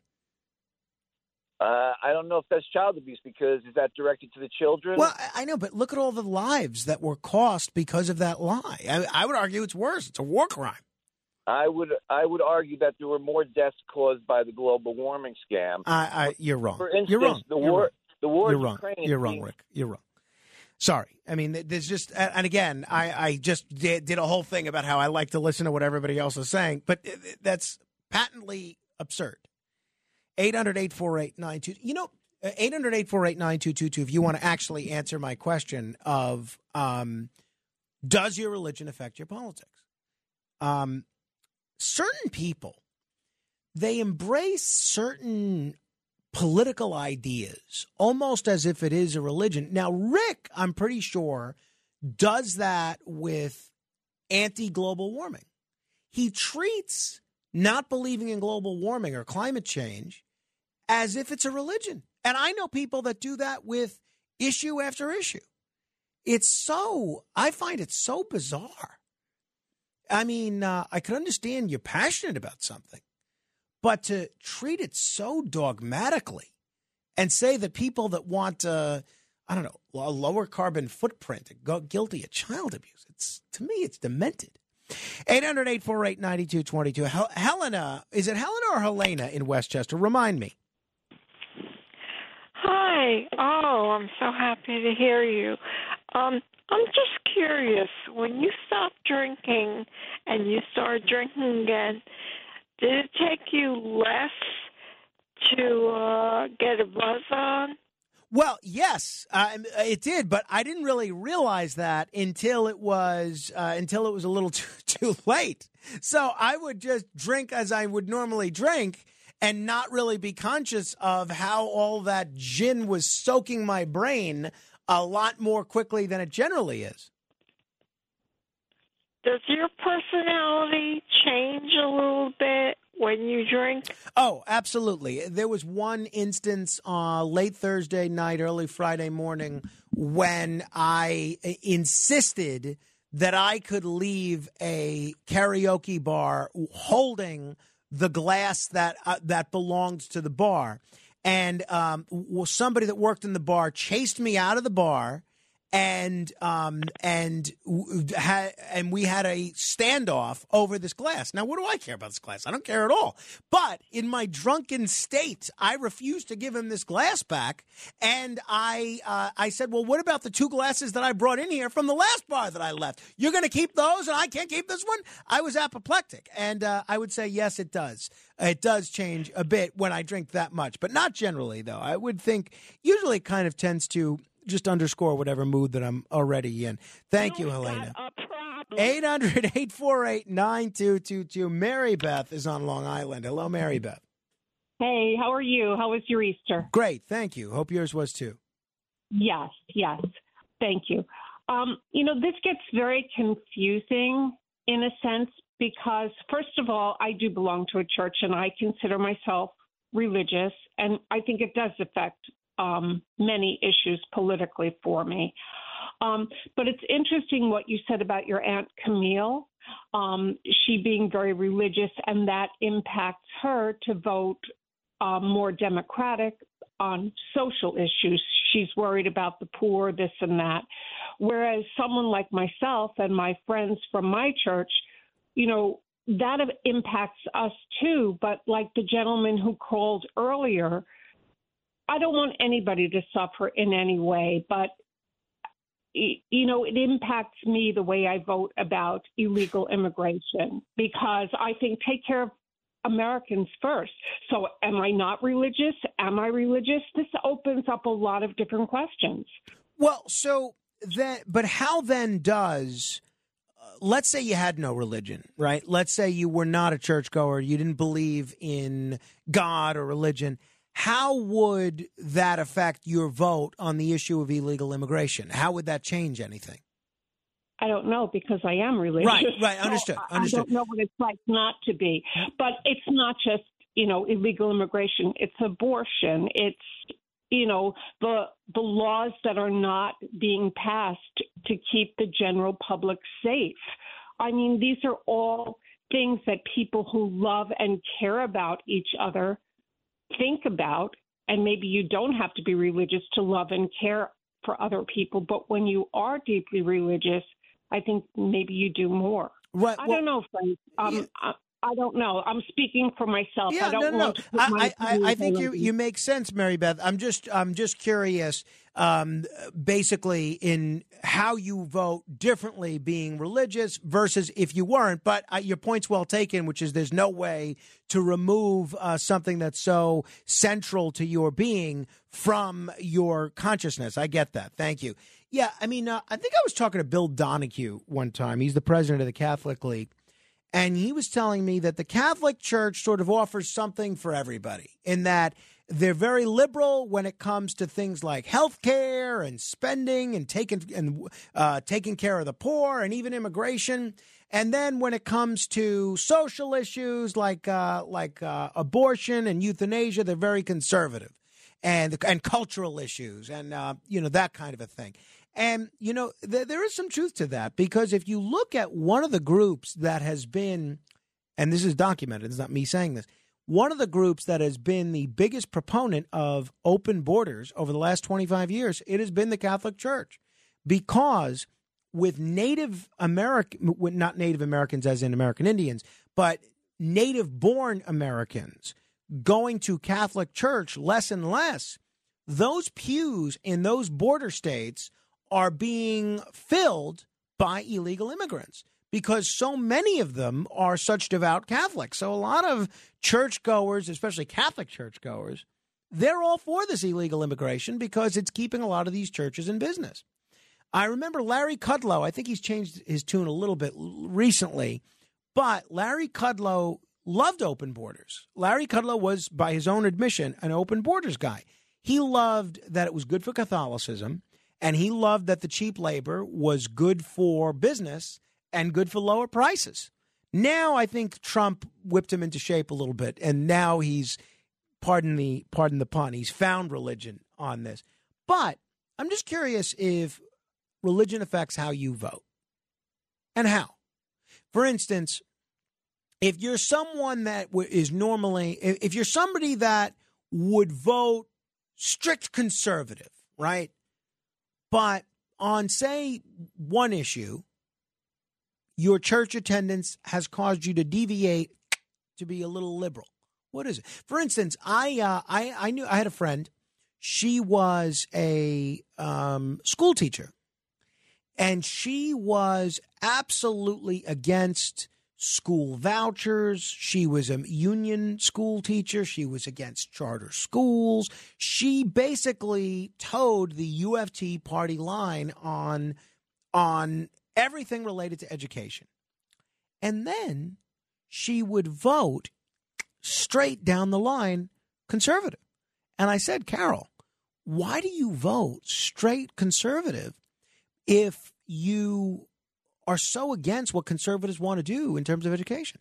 And she says, uh, because abortion is a sin. And I am hopeful that someday some president will appoint enough Supreme Court justices to change that Roe versus Wade and put an end to this uh, abortion, uh, whatever word she used. And I can't argue with that. That's an example of how her religion affected her her voting patterns. I'm just curious if that's the case for you. Gina is in Brooklyn. Hello, Gina. Hi, Frank. Frank, I got a good laugh picturing you uh, arguing about those two glasses you brought into the bar. Yeah, I can tell you the uh, the Asian American gentleman I was arguing with did not get a laugh, nor did my wife and sister who were uh, standing outside behind me, uh, uh, trying to calm me down as I'm I'm red faced screaming at this guy. Well, the retelling was comical. I enjoyed that. Wonderful, wonderful. I, I I think what you just said about your friend Carol affected a lot of people in the last election or the election before the last election. Um, you know, years ago, I used to think that I was pro choice, but years ago, they said that it wasn't really a baby at a certain point, you know, in a pregnancy. But we've come so far in understanding the development of a fetus now that the more education you have, in, in, you know, in combination with your faith, it creates your values. And of course, it's going to affect your politics. Well, I think that makes a lot of sense, Gina. I think a lot of people might arrive at that same conclusion on abortion that you did from a scientific perspective, even taking religion out of the uh, out of the equation. But uh, yeah, a lot of folks might get there from a religious point of view as well. Thank you. Brandon is in New Jersey. Hello, Brandon. Hey, Frank. I'll uh, I'll answer your question in a second, but I feel like I have to call you out. Um, you know, we all know that you you love to have some uh, drinks, and you know, you spend a lot of your show talking about it. I find it hard to believe that you had to look up the symptoms of a hangover. You're telling me you've never had a full blown hangover before? Uh, that's correct. Okay. Not All since right, I you. maybe I was 17. I think I might have had one when I was 17 or 18, but but no. Okay. All right. All right. Fair enough. Um, as far as your question, uh, I think it's yeah, it's impossible to to separate the two at the at the core of it, especially you know on some of the stronger issues like uh, like you said, you know, pro life or or. Um, but I, I thought that was a good point about your aunt Camille. I mean, you know, putting yourself in another person's shoes and uh, with social programs, you know, I think that's um, that's also valid. Well, yeah, thanks, Brandon. Appreciate it. Uh, those of you that are holding, we'll get to you in a moment. 800 848 9222 if you want to comment on this or uh, anything else we're talking about. This is The Other Side of Midnight. Straight ahead. The Other Side of Midnight with Frank Morano. When you need mealtime inspiration, it's worth shopping Kroger, where you'll find over 30,000 mouthwatering choices that excite your inner foodie. And no matter what tasty choice you make, you'll enjoy our everyday low prices, plus extra ways to save, like digital coupons worth over $600 each week. You can also save up to $1 off per gallon at the pump with fuel points. More savings and more inspiring flavors make shopping Kroger worth it every time. Kroger, fresh for everyone. Fuel restrictions apply. It's The Other Side of Midnight with Frank Morano.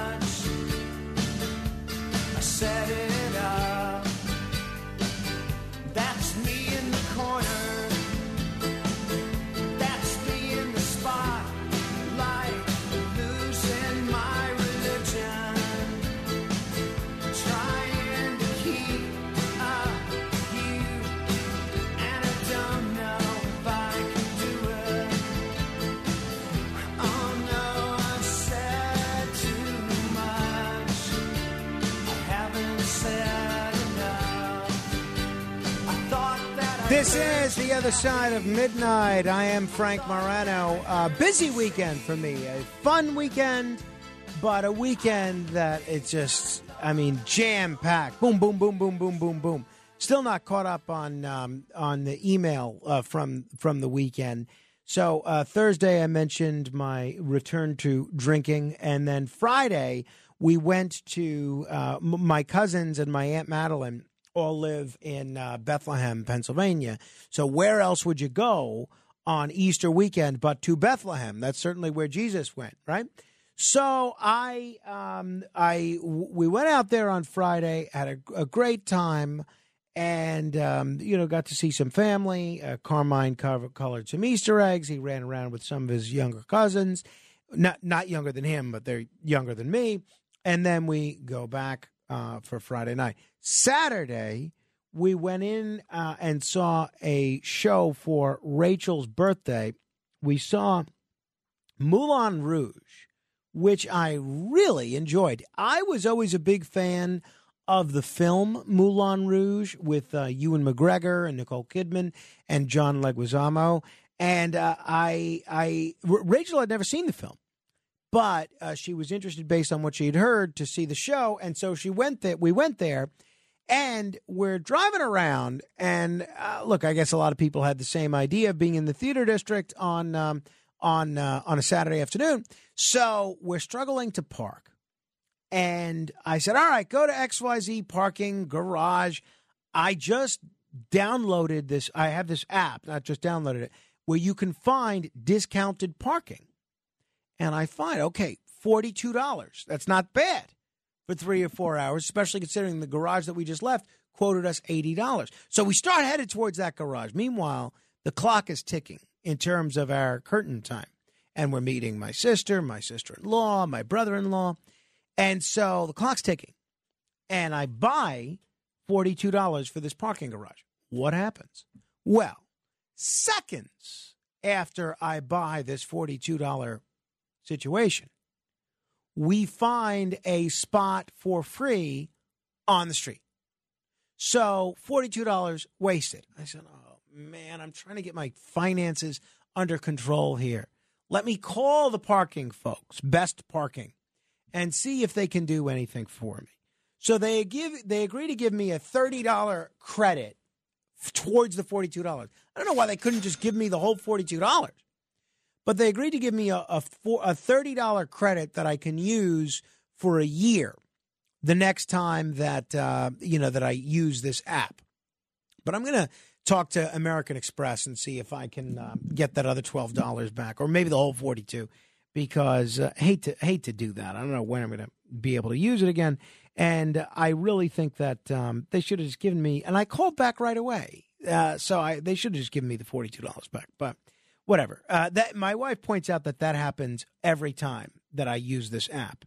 We we hunt around for the garage that I booked, and then uh, I never we don't end up making there for whatever reason. Now I guess it wound up essentially the same thing because I was going to pay forty two dollars to park, and we found parking on the street for free. So I, I did pay forty two dollars to park, but had I not paid that forty two dollars, we would have parked for free. So there you have it. Great show. I did recommend. I do recommend it if you like Broadway and you like the story, and if you like Moulin Rouge. I do recommend that particular show. Uh, 800 848 9222. That's 800 848 9222.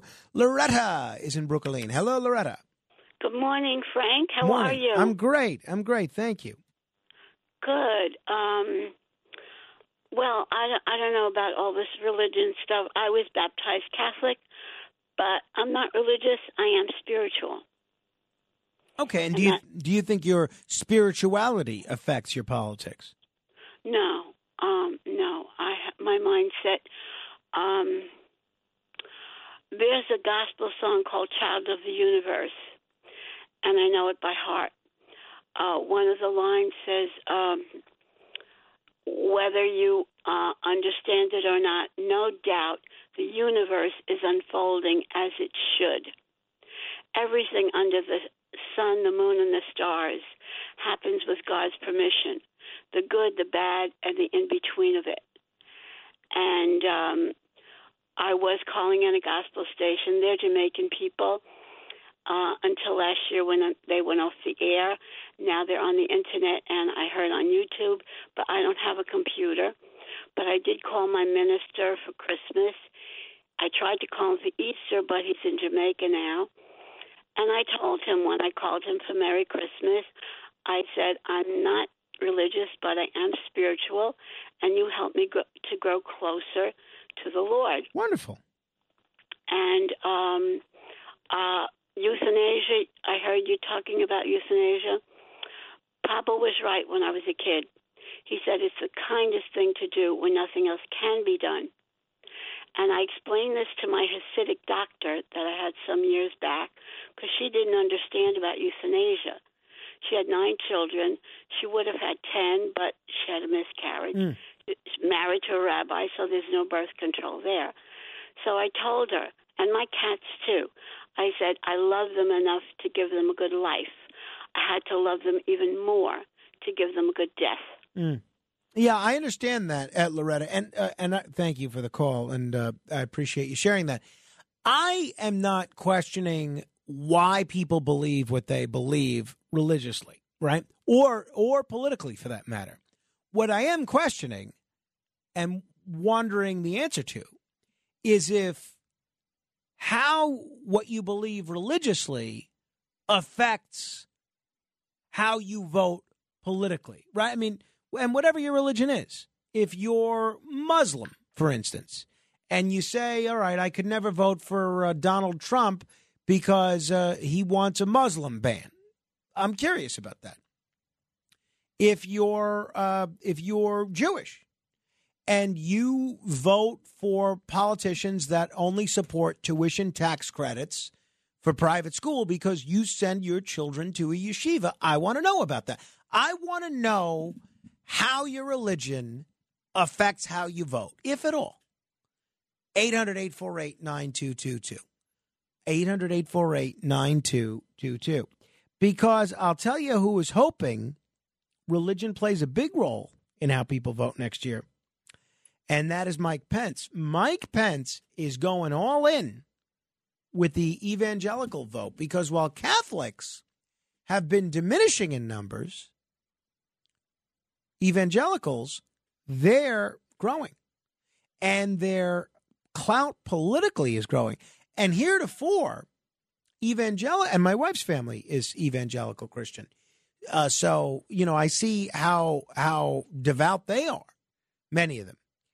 Um, but they, I see how the evangelicals have flexed their muscle.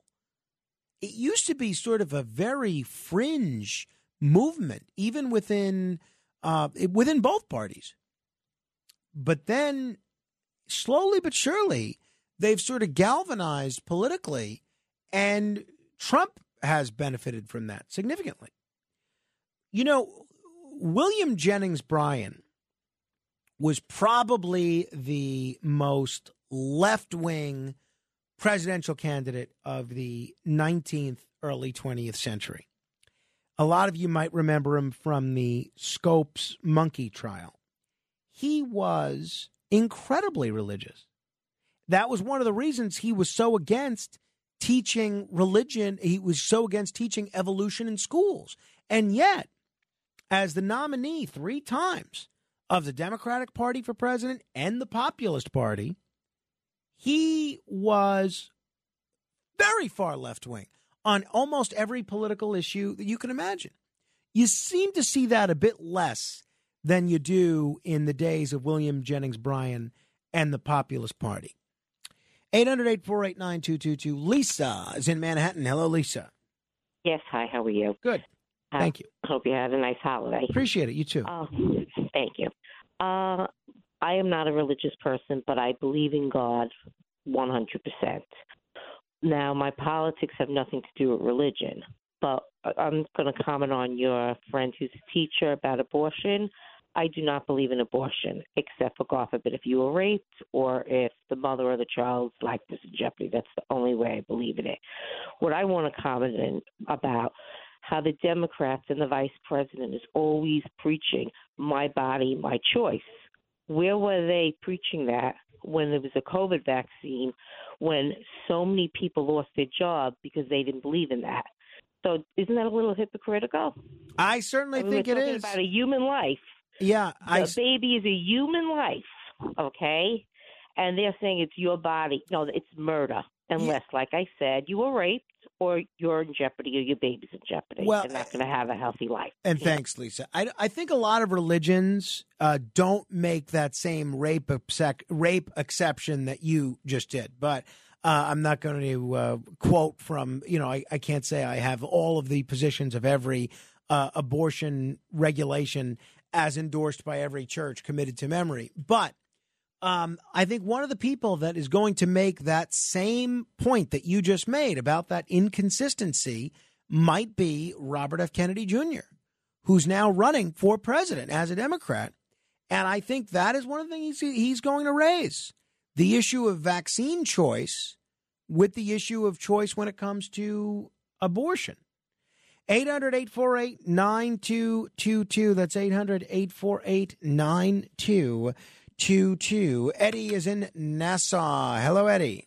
Yeah, hey, good morrow, Frank. Hey, look, didn't Lyndon Johnson, when he was a senator, uh, formulate the Johnson Amendment, which uh, actually uh, gagged any ministers or priests or bishops and anything to say anything about politics, especially when they had to deal with the Democrats. Otherwise, they were going to be Well, threatened. again, it wasn't a Democrat thing. It, it prohibited all 501c3 nonprofits from endorsing or opposing political candidates. Uh, that was back in 1954.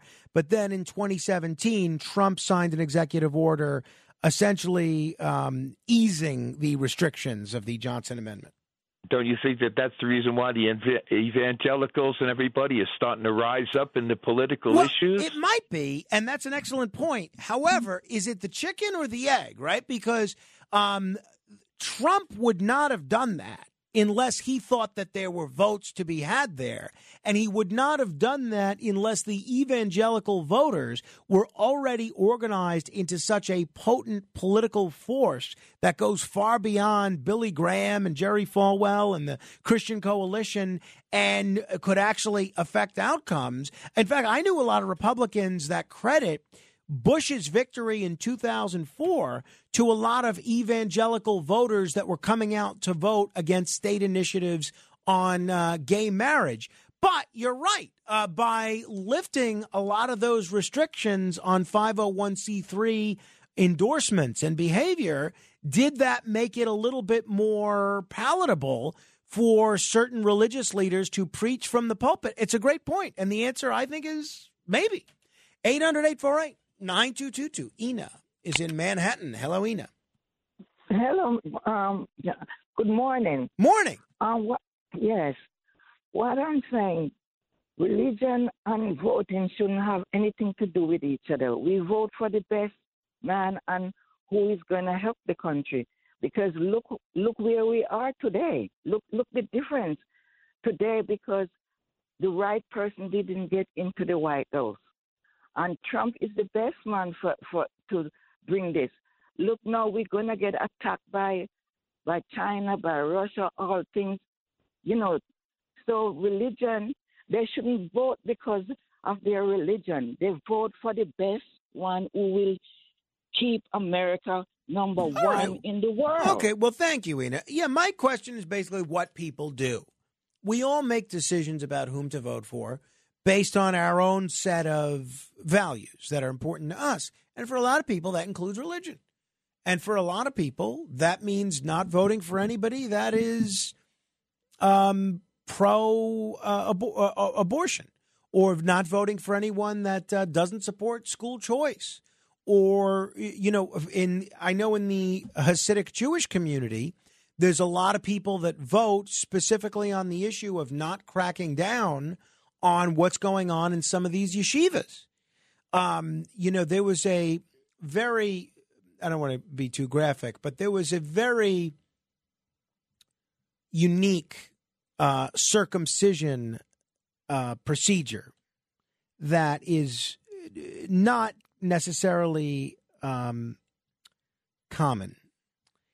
and it, it's called Metzitzah B'Peh.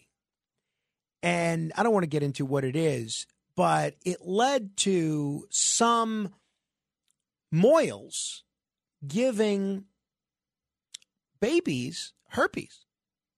And uh, a lot of folks felt that the part of the reason that the DA wasn't going after people that did that is because he was reliant upon certain votes from the Orthodox Jewish community. I'm not saying that's the case, but I'm just saying that's one example of how religion might affect your vote.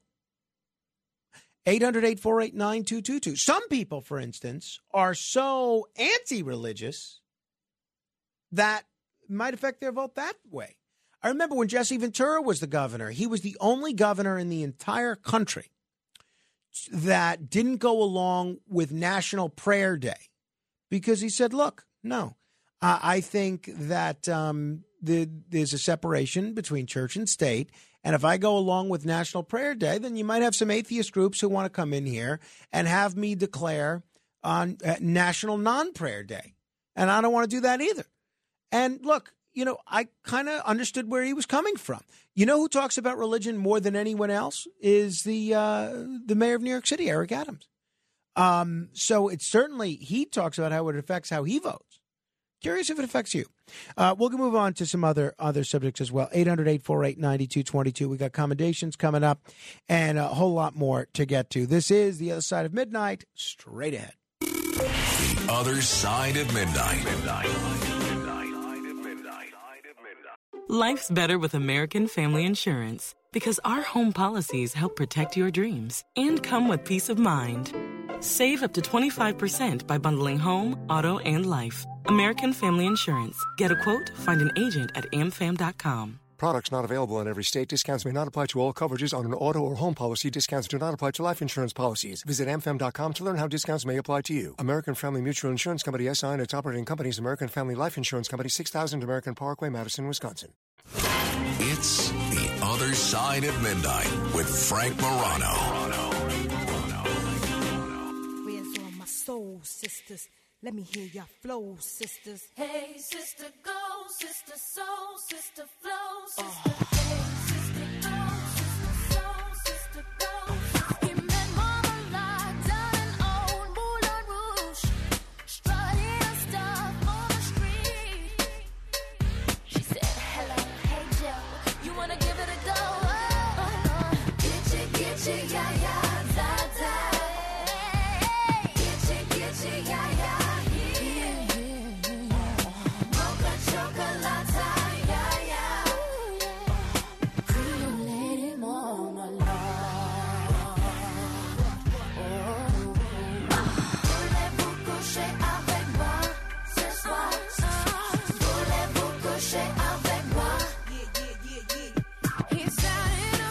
This is The Other Side of Midnight. This is uh, Lady Marmalade. Uh, this is from the film Moulin Rouge, and this song is also featured in the musical Broadway production of uh, Moulin Rouge. So, like I said, if you like the story, if you like the music from the motion picture, then I think you're going to like the musical uh, just as well. So, if you get an opportunity to go see it, if you get a good deal on tickets, I would uh, I would say check it out. Hey, by the way, um, it's so important, particularly when you're reading on social media, but just when you're reading the paper in general. It is so important to not just read the headlines because sometimes you read a headline and even a little a little excerpt of the article and it makes it sound as if the story is one thing and then you read the actual article and you say well wait a minute no the story is different and look, I do try. I'm, I, I do try to look at every story as objectively as possible. And when I say objectively, that doesn't mean you look at it without biases. We all have biases that we bring to everything. We're biased based on our not just our politics, but our religion, where we're from, our age. You know, for instance, if um, if there's a, a, a, an article about whether or not only people born in this country should run for president. Do you think I'm going to have a different point of view on that if I'm Arnold Schwarzenegger or Henry Kissinger or if I'm Frank Morano? Probably I will. So wh- where you stand depends on where you sit. When I say I'm objective, I try to look at every article open minded. And, and I also try to disclose to you whatever my opinions are that might color my perception. So, anyway, I see all these headlines that there's this ProPublica report about Clarence Thomas accepting uh, millions of dollars worth of gifts, free luxury trips all over the world worth millions for years from a billionaire Republican donor, mega donor. And I said, wow, that's bad. I said, oh, I'm going to show this audience. I'm going to show what I'm going to do. I'm going to I'm going to say this was Judge Justice Sonia Sotomayor, and I'm going to read the details of what Clarence Thomas did, but I'm just going to change the name. I'm going to get it. I'm going to say it's Sonia Sotomayor, and then I'm going to have all these people line up and say that's outrageous. Sonia Sotomayor should be impeached. That's terrible. No justice could do that. And then I'm going to say, oh, it's actually Clarence Thomas. But lo and behold, I am looking at this story, and if you haven't heard about it, basically, uh, Clarence Thomas is on the Supreme Court. He has a rich friend, a super rich friend, who has hosted him on his private plane, his yacht, and his vacation and his vacation resort. They're friends for 25 years, more. That's it. That's the story. Yet this non bombshell has triggered breathless claims that the court must be investigated and that Thomas must resign or be impeached. Um, and those demands are really that's the political game here. They want by, uh, Thomas to resign so that Biden could appoint another justice. That's simple as this is. I'm looking at um, Alexandria Ocasio Cortez. He should be impeached, or if he's not impeached, I'm going to introduce articles of opinions. It's such nonsense because, um, and because here's what I thought was going to be bad: the fact that Clarence Thomas didn't disclose any of this on his financial disclosure. Well, none of those rules were in place prior to March 14th. Now there's new rules on financial disclosure and ethical requirements for the Supreme Court. And Clarence Thomas said, well, now that this is the rule, I will disclose it. The guy has done nothing wrong. Now, don't get me wrong. I am all for uh, uh, ending lifetime tenure for the Supreme Court. I am all for ending this uh, this folly which the court invented for itself of uh, judicial supremacy. I uh, am all for reining in the Supreme Court so that it is not um, a super branch that gets to nullify the will of the other branches. I'm all for doing that. But this, to me, is only an issue because it's Clarence Thomas. And because if he were to resign or be impeached, the person who would appoint his replacement would appoint someone who would make decisions the opposite of Clarence Thomas. So I think this is a total non story. This story of Clarence Thomas and his friend, Harlan Crow, a wealthy Texas real estate developer. I think this is so bogus. And ProPublica, um, which is a publication that does a lot of good work, it's basically thousands of words and a dozen pages filled with adjectives that say nothing other than what I just said to you. There's nothing wrong with having a rich friend that takes you on trips. He apparently does this with a lot of his friends. And yet, they're acting as if this Crow Thomas friendship is a scandal. It's not. It is so bogus. Um, and look, he did nothing against the rules. So, I mean, I, I, I, have nothing further to say, but people were asking me about it. And this was one of those stories where I read the headline and the mini summary that went with the article, and I thought I was going to have one opinion. And then I read the whole article, and sure enough, I had another. So that's my word of advice to you. If you are scrolling through social media, Facebook or Twitter, do not make a rush to judgment based on just a headline. Read the article because a lot of times headlines or even summaries can be somewhat misleading. Lopez is in the Boogie Down Bronx. Hello. Hey, uh, Mr. Morano, God bless you. Christ be with you. Happy Easter. Thank you. Easter Likewise. goes on for another week. Wonderful. You, you're welcome, uh, sir. I, I just I just called. uh, I told the call screener that that I called to thank you.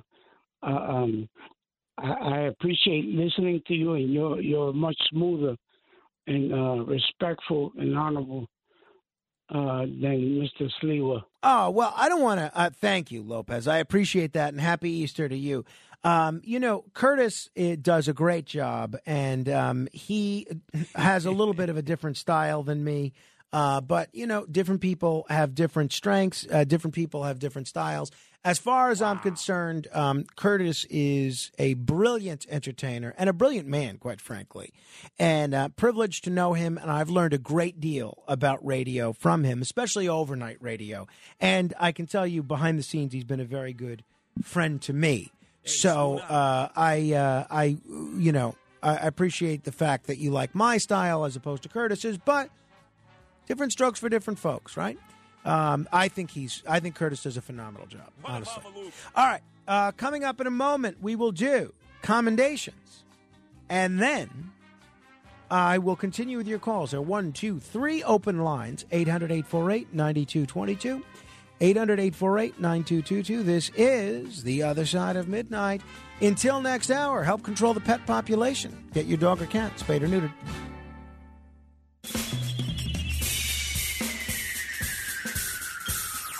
This is The Other Side of Midnight with Frank Morano. They're running a strange program, y'all. Now, here's Frank Morano.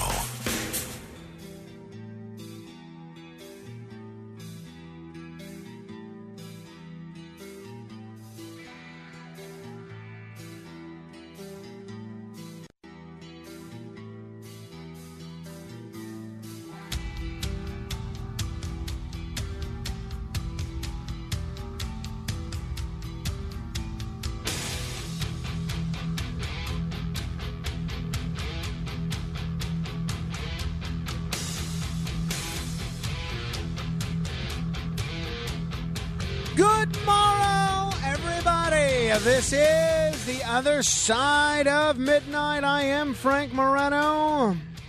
Well, uh, if you have waited the entire holiday weekend just to hear some nice things about people, then now is your lucky day, your lucky hour, your lucky moment. Because here on the other side of midnight, this time each week, and again, we want to welcome aboard all of our new listeners on WLVL. Talk 1340, Hometown 1340 in Niagara County, Buffalo, New York. It is now time for the often imitated, never quite duplicated, recently Hall of Fame inducted. The Other Side of Midnight presents Commendations. Let me begin by commending the UConn men's basketball team. They won the National College Basketball um, Championship. And there were a lot of people, 45,000 to be precise, that were gathering to greet them on this parade and rally in Connecticut. And I love uh, that there's this degree of fans among the population in Connecticut. And I also love that I get the opportunity to say Connecticut to honor our national champions. So, congratulations to UConn, to all of the alumni of U- UConn. I'm sure you're very proud, and especially to all of the uh, fans around the country. Let me commend Chesterbrook, Pennsylvania. I, I must be honest, I don't think I ever heard of Chesterbrook, Pennsylvania before reading that uh, this apparently is the number one neighborhood in the entire country. That's right. Uh, Chesterbrook is once again the. It's right outside of Philadelphia. The number one neighborhood. This little 5,400 towns, tiny little suburb, has a one and a half percent poverty rate, a 2.4 percent unemployment rate, and has for the fourth consecutive year taken the top slot in ranking site niche niches survey of the best place to live in America. Now that's saying quite a bit. The best place to live in America is Chesterbrook, Pennsylvania. If anybody lives in Chesterbrook, Pennsylvania, or used to live in Chesterbrook, uh, Pennsylvania, call back and let me know if it's really as great as they say. 800 848 9222. 800 848 9222. I want to commend Saeed Rashid Al Mahiri, who at four years old, this little boy from Abu Dhabi in the United Arab Emirates, you know, I don't know about you, but whenever I say the term Abu Dhabi, I, I think of the old Garfield, you know, uh, the old Garfield cartoon, Abu Dhabi. You know, he's always threatening to send the other cat, Nermal, to Abu Dhabi. Abu Dhabi, or what they lack, Abu Dhabi. Ba, ba, ba, ba. But anyway, this young man is actually from Abu Dhabi, and um, he has become the world's youngest published author. He has sold over a thousand copies of his children's book, The Elephant Saeed and the Bear, which tells a tale teaching children about kindness through an unlikely friendship between two animals. I think it's great. I may order this for Carmine because Carmine has a full library of books. He's got maybe a hundred books. He's building his own book collection to rival mine, and yet he only wants to read the same four books. So he loves uh, Dominic Carter's daughter's book, Eva the Kid Reporter. I read that five times a day. I read Goldilocks and the Three Bears probably 10 times a day. And then um, there's also a version of Little Red Riding Hood, which we read maybe twice a day. And then there's this Mets alphabet book that tells the alphabet in New York Met terms and baseball terms. We read that maybe twice a day. And then um, there's a series of books about Ash Monkey. Ash Monkey, Monkey goes to the doctor, Ash Monkey does that, and he likes that. But he doesn't usually like to finish the whole book. He likes to start it. And I don't know why. Like, I'm guessing he's not following much of the story. Why are the pictures in Goldilocks and the Three Bears so much better than the pictures in that book? I don't, I don't understand. But whatever, he likes what he likes. So I'm going to try this Saeed Rashid Al Mahiri book. And you know what I'm going to say to him? Kid, you're 17 months old. Clock's ticking. You want to break this record from Saeed Rashid Al Mahiri? You better get to writing. Take those 20 words that you've learned how to speak and start putting them in words so that we can in print so we can you can start pulling your weight around here all that whole milk that we're putting in your bottle not free all those chicken nuggets we're stocking the refrigerator with eh, it costs money start paying your way around here buddy hey i want to commend the um, wwe because they set a record, an audience record for the two day WrestleMania event. Uh, WWE's WrestleMania 39 uh, was a two day event that took place at SoFi Stadium in Los Angeles.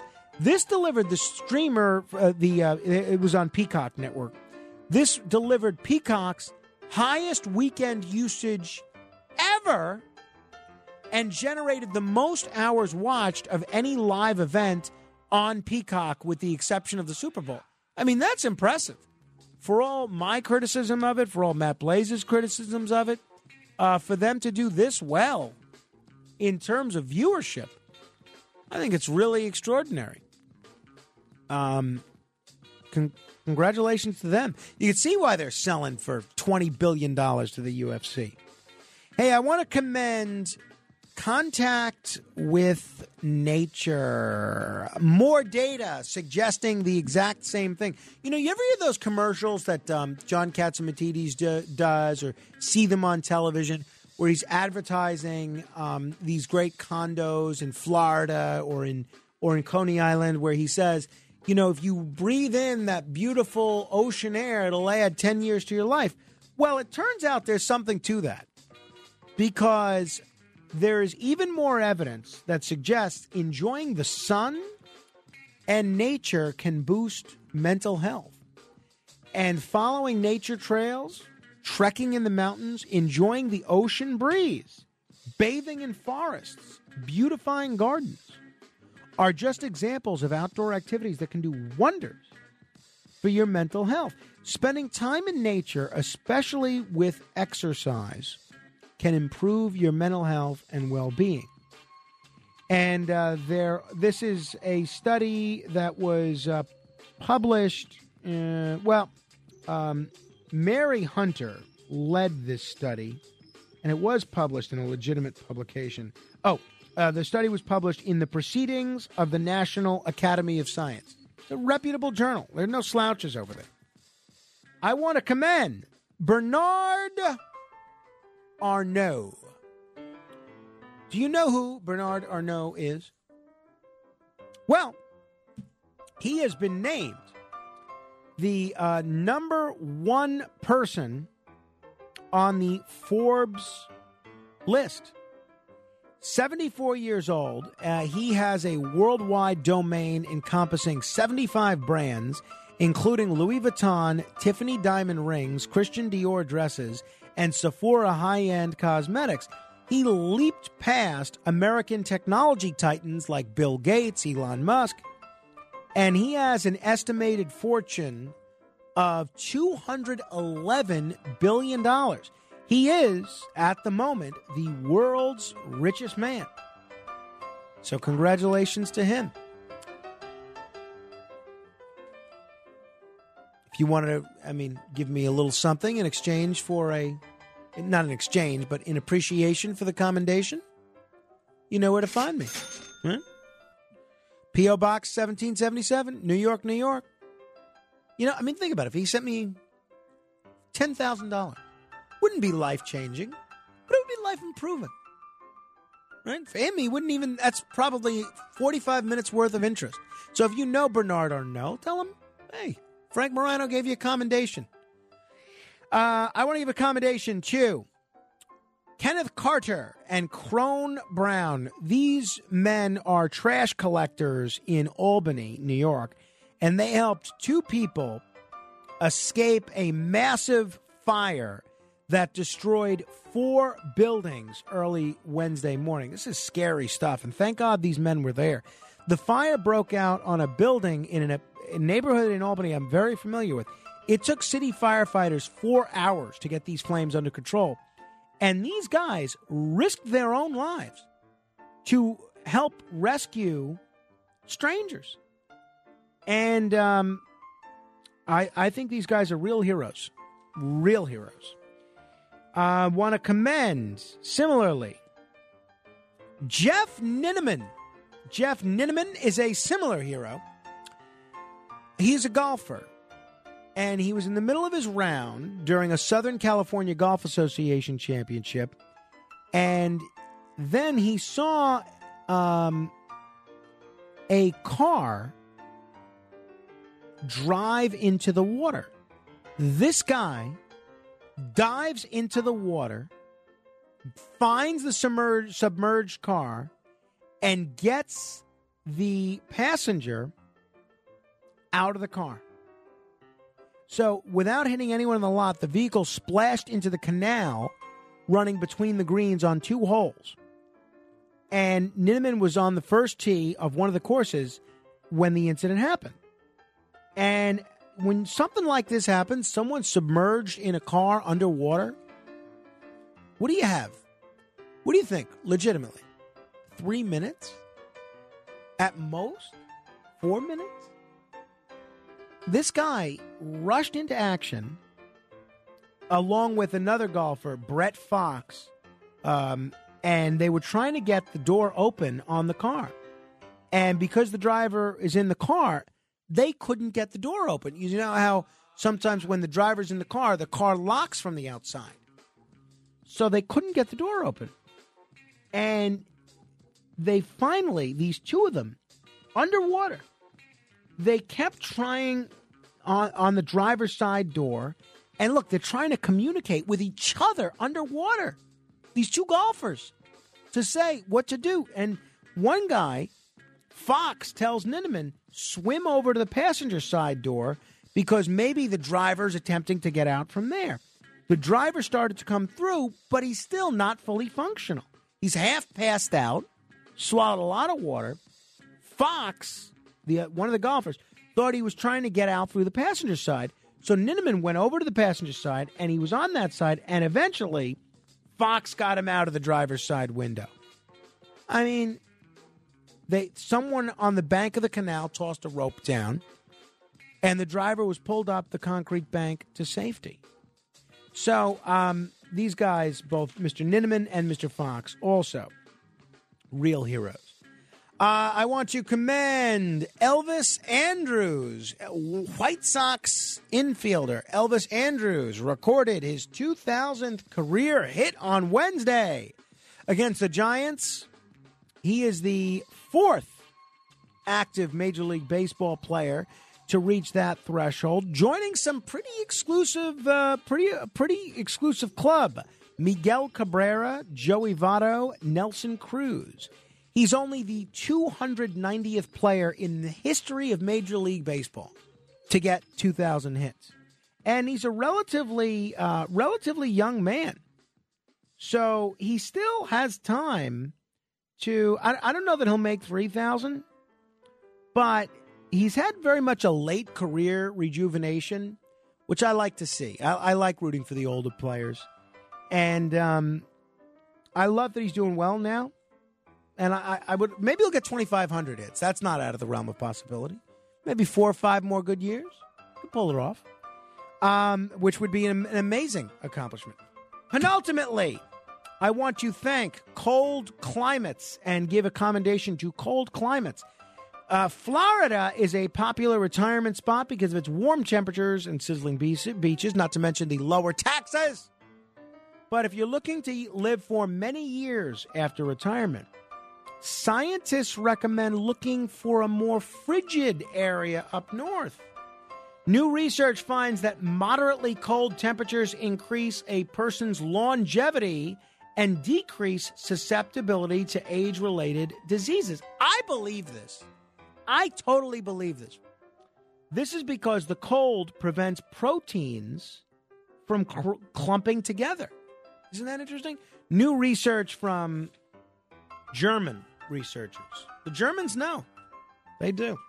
And then lastly, I want to give a, uh joint commendation to our uh, producer, Alex Barnard, and his longtime companion, Callie Linville Sconyers, who are now celebrating one year in a relationship. This is more a commendation for Callie. In fact, she shouldn't even get a commendation. She should get a medal or a Purple Heart or something. I, I Yes, see. that is correct. I see Alex eh, here for a few hours every day. I can't imagine what it must be like to be in a relationship with him. The guy is is wound very tight. He's stressed out over everything. He's pacing and sighing like crazy. And I had hoped that Callie, who I met, who came to my house at my barbecue uh, with Alex, she seems very chill. And I hope she would chill him out a little bit. And maybe she is. But she's chilling him out maybe when he's not working because he's not chilled out here. Um, but ha- congratulations to both of them. Um, obviously, none of us thought that anybody could stand to be in a relationship for a full year with Alex. And the fact Yes, that, that she's correct. managed it is very impressive. And so far, unlike a lot of Alex's previous relationships, he has not yet suffered any major injuries. Hasn't come crawling in here on crutches or in a cast or anything like that. Is taking a few more sick days now than he used to but uh, I'm not sure that's attributable to Callie. Uh, congratulations to both of them. And uh, who knows? Maybe they'll get married soon and be as miserable as the rest of us are. Uh, just kidding, sort of. All right. Um, commendations to everybody that made the list. We'll take your calls in a moment. One, two, three open lines 800 848 9222. That's 800 848 9222. Other side of midnight, straight ahead. The Other Side of Midnight with Frank Morano. Other Side of Midnight with Frank Morano.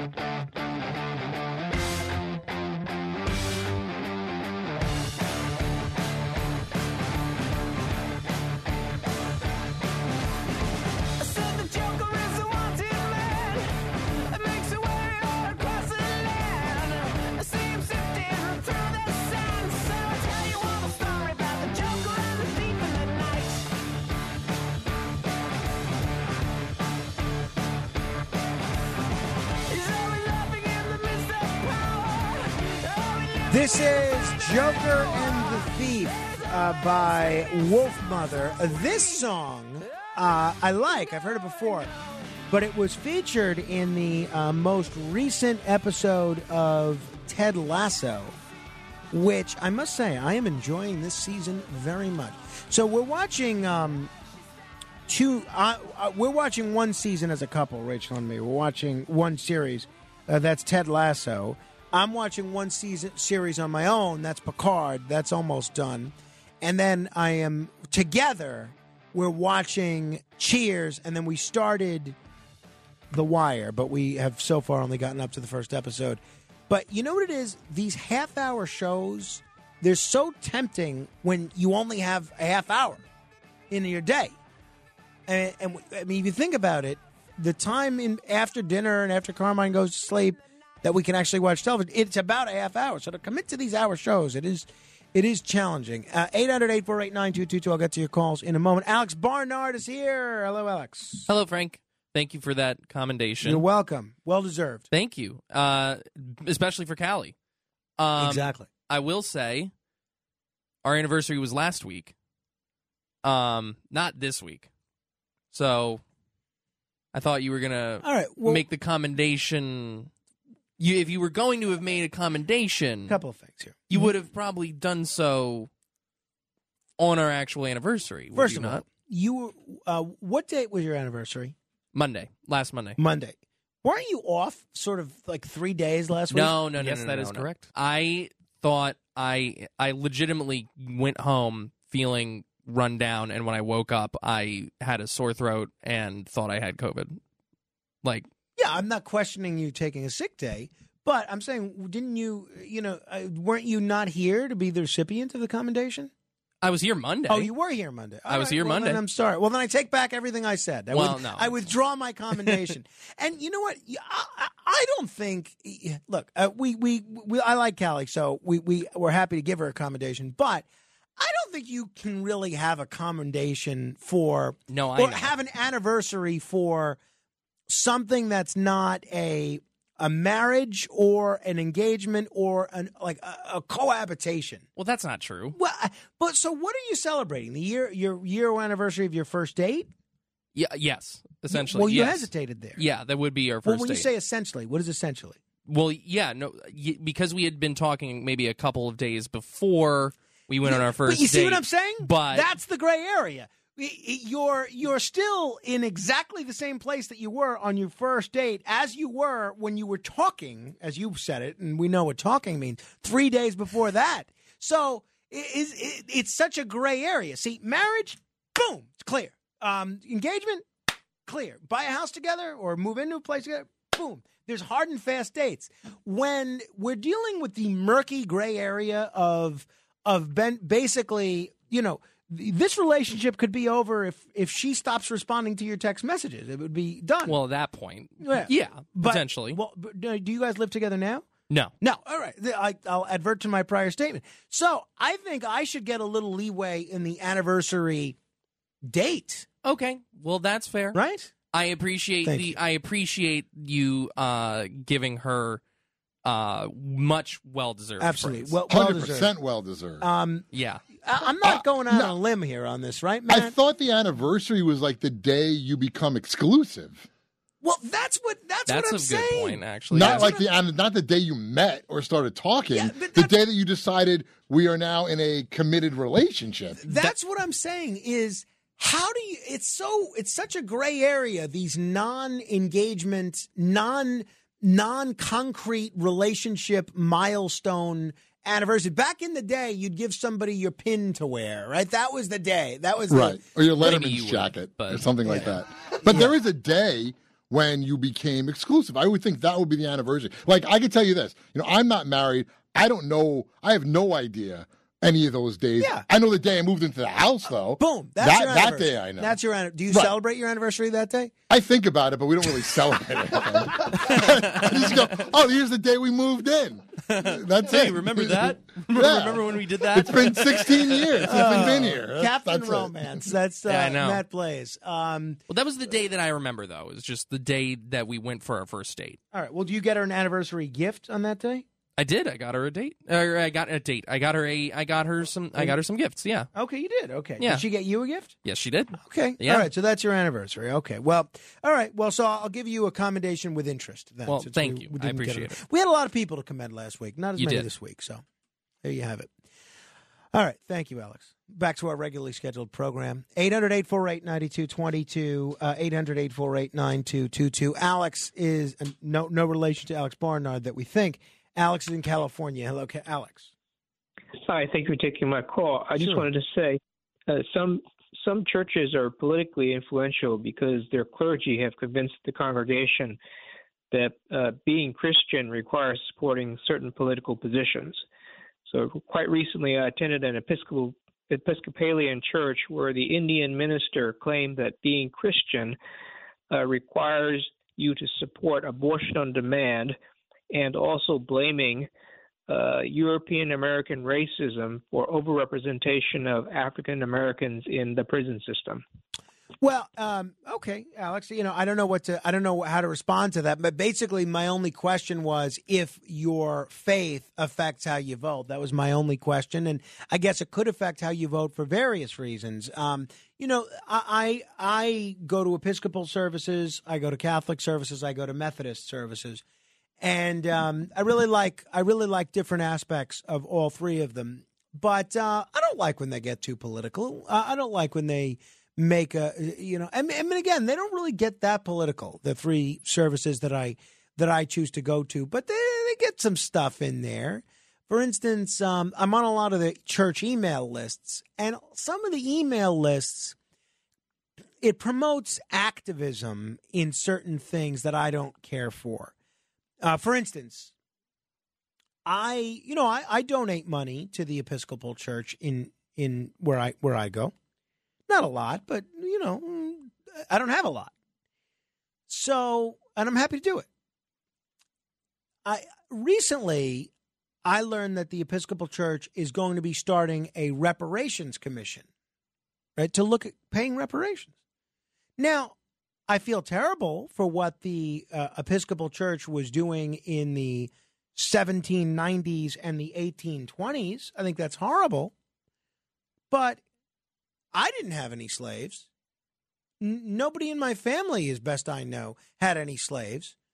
I don't really don't want my church donation going to reparations. But it's not just reparations. That's the example that sticks out most recently. But you see on the emails the different types of activism that they're trying to collect. And sometimes I like it, sometimes I don't like it. But um, that, that, I was just curious how it affects different people. 800 848 9222. That's 800 848 9222. Sunday we went to dinner with my dad's family. And, um, well, I'll tell you more about that a little bit later. I know Larry in Brooklyn has been patiently holding. Hello, Larry. Hi, Frank. Frank, I have a synonym for the word reparations. It's called welfare checks. Um, okay, but what I, what I really want to say is, um, you know, a, a while ago you indicated to me that uh, you like that you were into uh, conspiracy theories, but yet uh, I've never heard since you put on one guest uh, uh, that espoused any conspiracy theories.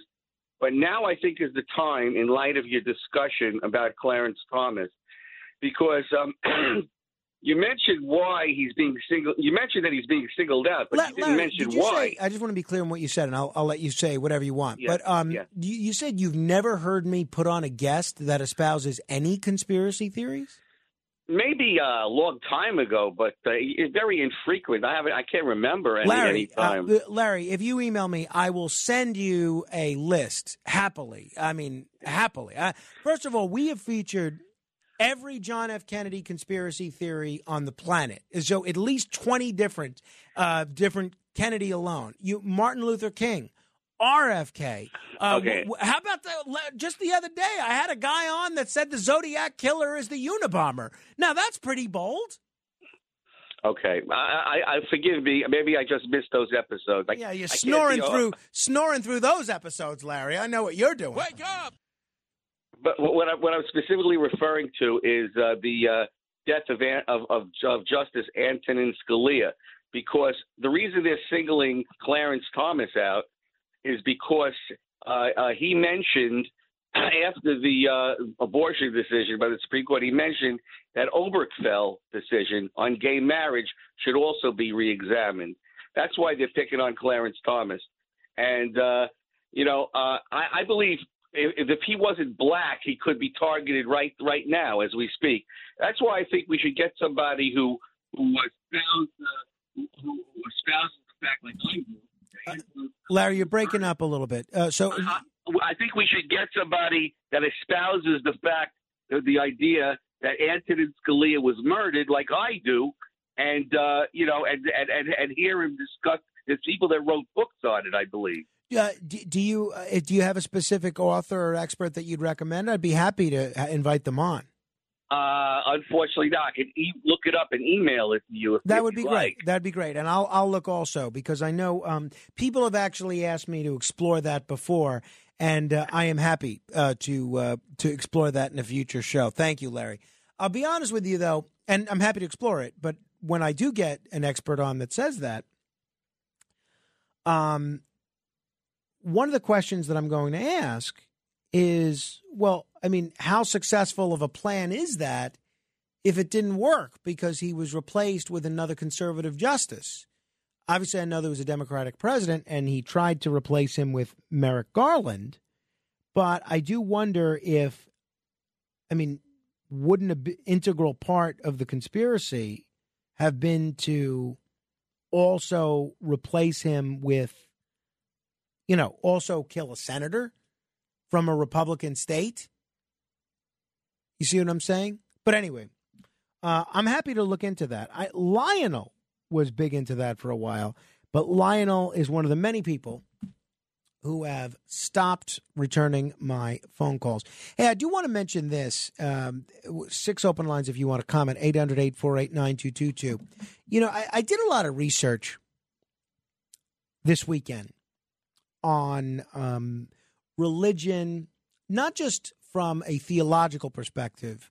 When I found myself awake at 2:40 in the morning on Saturday morning, I was watching all sorts of religious programming and I was looking into the institutions themselves a great deal, uh, a lot, and a lot of stuff I'm not going to get into. But there was a something very interesting about how nuns. Everyone thinks of nuns as these sweet little old ladies praying all day. Well, believe it or not, nuns have been very entrepreneurial. They started hospitals and schools in the 19th century. They engaged in the labor market when most women were prohibited from working outside the home. Did you know that? In recent years, nuns have done everything from breeding horses to slinging pizza. I had no idea that nuns made pizza. But what makes a little more sense is nuns also played an integral role in developing communion wafers. It's a product that they, along with the rest of the Roman Catholic Church, believed believe is turned into the literal body of Christ during Mass. Literal body of Christ through the miracle of transubstantiation, which I'll be honest with you is one of the things that drives me a little bit away from Catholicism and a little bit more towards Episcopal and Methodist services. Because, I, I mean, look, I think my faith is strong, but I don't believe that me eating a communion wafer is turning that literally into the body and blood of Christ. I can buy that it's symbolically the body and blood of Christ, but that's not what transubstantiation is putting out there. But doesn't matter what I believe, matters the dogma of the Roman Catholic Church. So the wafers that are served in millions of churches all over the country, all over the world, used to be almost entirely produced by nuns running small scale operations. And the Benedictine Sisters of Perpetual Adoration started producing them in 1910. Eventually, some weeks, nuns were churning out 2 million plus wafers, shipping them to clients ranging from parishes to prisons to Princess Cruise Line. But today, it's a different story. Now, almost every communion wafer comes not from the Benedictine nuns, but from a for profit group, the Cavanagh Company, who essentially has become an altar bread monopoly. Did you know any of this? I found it um, so interesting. So uh, I I- the, I found an interesting video on this in the Hustle, and it's pretty neat. It's it's got animations and things of that nature. I'm going to share a link to it right now. It's short. It's only three minutes. I'm going to share a link to it right now on my Facebook page, facebook.com slash Morano fan. That's facebook.com slash Morano fan. But if you think about it, it's wild. For a century almost, nuns made these company, th- these wafers, until this company called Cavanagh basically took over with what's now a full blown monopoly. And this epic battle between the church and commerce. So if you want to see the whole video from the hustle, um, you can watch it on my Facebook page, facebook.com slash Morano fan. I found it fascinating. Fascinating. All right. Uh, David is in the Boogie Down Bronx. Hello, David. Yes, good morning, Frank. Um, I have to ask you a question. Um, when you have a person on, like Larry from Brooklyn, who I have insisted is a racist because he is, and he makes a comment that reparations, he said it was a joke. It's not a joke. He says reparations is welfare, or welfare is the equals reparations. Does that bother you even a little bit? I mean, you didn't push back on it at all. Well, well, one because I didn't want to get into a whole reparations discussion at the moment. Does it bother me? I, I, I- I could, um, yes, it does bother me because it's not true. But and Larry has said things uh, that uh, that I've found objectionable on a racial level, and I've said so uh, when he's done so. But I think, um, you know, I, I viewed that more as a uh, an, an economic comment than a uh, than a than a racist one. I, I mean, Well, especially uh, by Larry's standards. Okay, uh, let me just say one other thing, and this isn't about that. Clarence Thomas. I don't feel he's being singled out. I think, if anything, it's because if you look at the amount, we're talking about millions of dollars of gifts that he did not report. And he can call it whatever he wants to call it. There is no way that when you have someone like this multi-billionaire who who supports groups that are anti-abortion and anti-trans and whatever, that if you're accepting those kind of gifts, that you can't tell me that that person doesn't speak to you or has any kind of influence. That is nonsense. What and I think this bothers you too, maybe not with this case, but we pretend that judges are somehow superhuman and they have no biases when we know that every single judge, liberal, Republican, whatever, they all have their political biases that they all use every day to make routine and not so routine decisions. And you know, this notion that Clarence Thomas could is above reproach. Of course, Oh no, no, no! Nobody I don't think anybody's. those I don't think anybody's above reproach, David. But I would agree with what you're saying if one of two things occurred. One, if um, this person, Mr. Crow, or any of his companies had uh, cases that came before the Supreme Court that Thomas ruled on and didn't recuse himself on. Um, and uh, that I would find very objectionable. And I think I said that when Thomas didn't recuse himself from different uh, issues related to the 2020 election that his wife was involved in. I don't remember exactly what I said, but I'm pretty sure I said that. But um, uh, two, if there was a violation of the rules, but these rules on ethics and disclosure apparently didn't exist between March 14th. So, with no case that he ruled on that would have been affected by these trips that we know of, and uh, no, um, n- no, uh, no strict prohibition prohibiting that or even mandating disclosure. I don't see the the problem. I mean, I think justices are allowed to have friends that take them on trips, A- and, this seems to be, by all accounts, even the ProPublica piece. Uh, makes clear that these guys are genuine friends that go back decades. So I'm not going to. Well, wait. Go ahead. Wait. All right. Well, first of all, they were not friends before Clarence Thomas became a Supreme Court judge. Apparently, they became friends about five years after that. But also, Clarence Thomas had reported gifts in the past, and then when someone had mentioned something about it, he suddenly stopped. So, you know, they say uh, where there's smoke, there's fire. There's something not right about this, Frank. I mean, in government, I don't care who it is. I mean, you know, presidents should be accepting gifts. I mean, they say that Donald Trump made off with two hundred thousand dollars worth of gifts that, that weren't reported. Re- All gifts should be reported. Kavanaugh had what a couple hundred thousand dollars of debts paid off before he got nominated. We don't even know who paid those debts. How do we know what cases were before any of these people? This stinks, Frank. I don't care whether it's Clarence Thomas or one of the liberal justices. They should report every single gift that they're given so that Well, we now know. now they all will. Now they all will, David. Well, I And- hope so. uh, David, thank you. And if they don't, then you, there's going to be no louder voice opposing that than me. And by the way, I really do think my opinion would be the same if this was one of the liberal justices. I mean, Justice uh, Sotomayor, Justice Kagan, Justice, uh, you know, uh, Justice Brown Jackson. To me, you have a set of standards, and it should mean something if if Justice Kagan was going on trips paid for by a, a wealthy friend, I wouldn't care about that either. At all. Unless that business, that person had business before the court. Then it's a different ballgame. Then it's a different ballgame. All right, 800 848 9222. Uh, 800 848 9222. We'll continue with your calls in a moment. This is The Other Side of Midnight. Straight ahead. The other side of midnight. It's the other side of midnight with Frank Morano.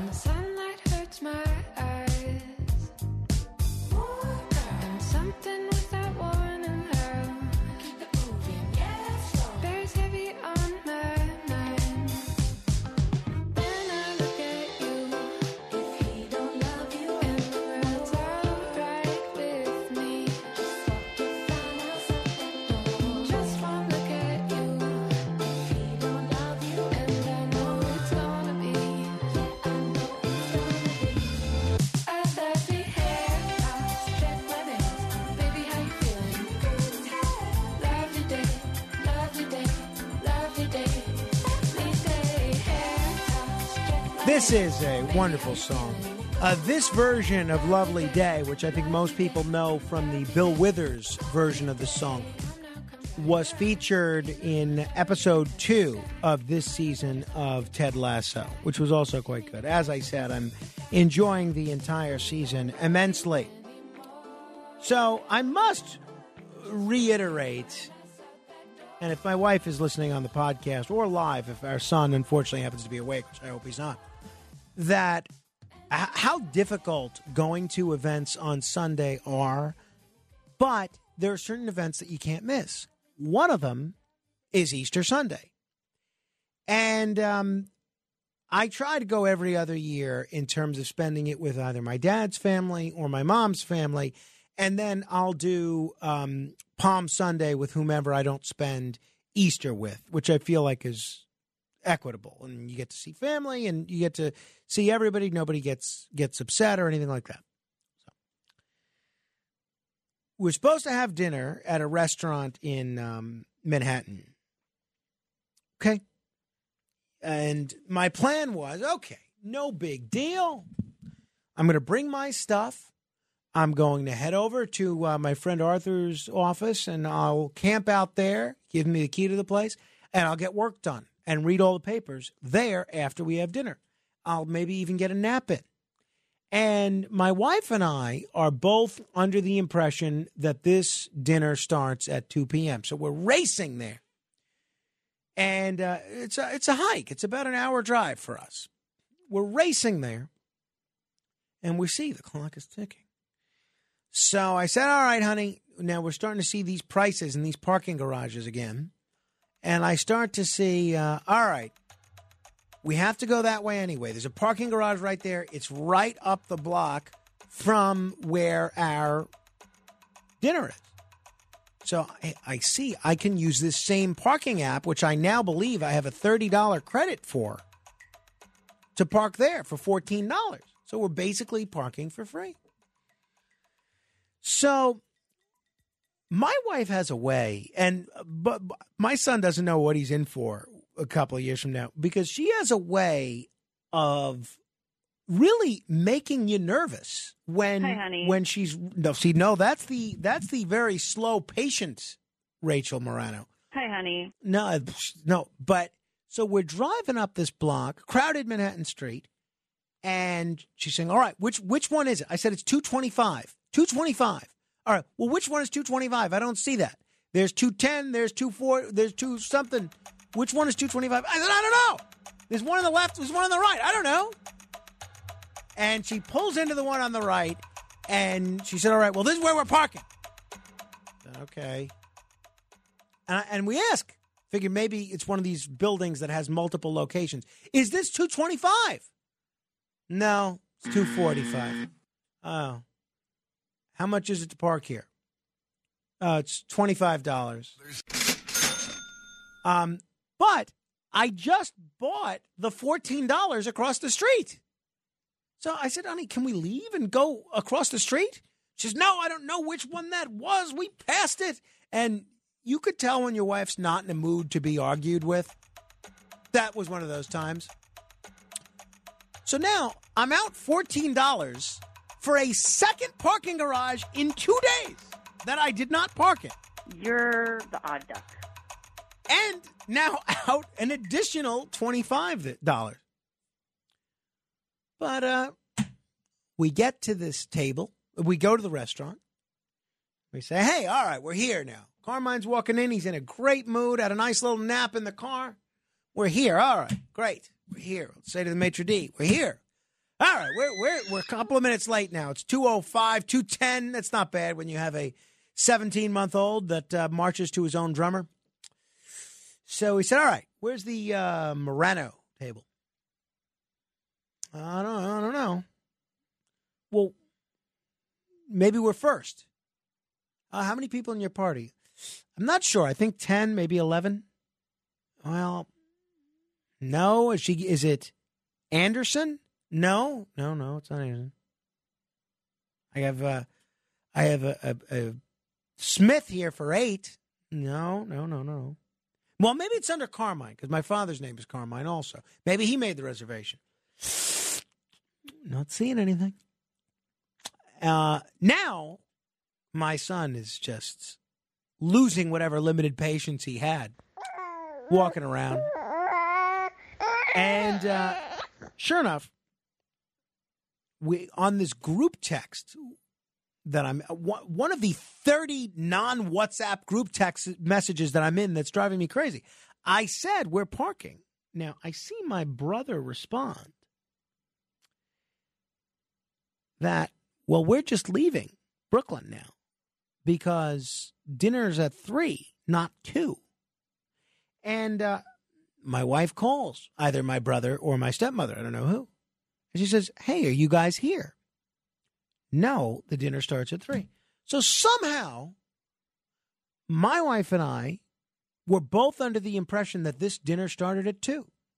Sure enough, the dinner started at three. So we basically have to hang around the restaurant and walk around outside trying to entertain this 16 month old who's getting increasingly ornery and impatient, and perhaps even worse than being impatient and ornery, has an increasing desire to pick up random garbage because he loses his patience with, with what's going on inside. So then he'll walk to an empty table and he'll try and grab the tablecloth. He'll try and grab this. All right, Carmen, let's go outside. And then he's into it. Then he's into it. Then he tries to close the door, open and close the door. Okay, that'll that entertains him for five minutes. Okay, what's that there? Oh, that's a dirty napkin on the ground that someone left. Leave that alone. Oh no, no, okay. All right, what's that over there? Okay, that's trash. You leave that alone. No, no, no. Um, the, and w- w- what's that over there? Oh, looks like a broken glass. Stay away from that. So um, that goes on for an hour, and then you can imagine uh, what this was then a three-hour dinner, basically, or two-hour dinner. He was there for four hours. Um, I I don't know why we thought it was two o'clock. I don't know why we thought it would be a good idea to use that parking app again, but that'll learn you. Always double check.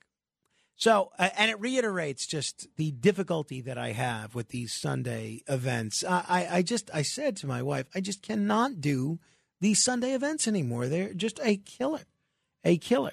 Time after time after time after time after time. All right.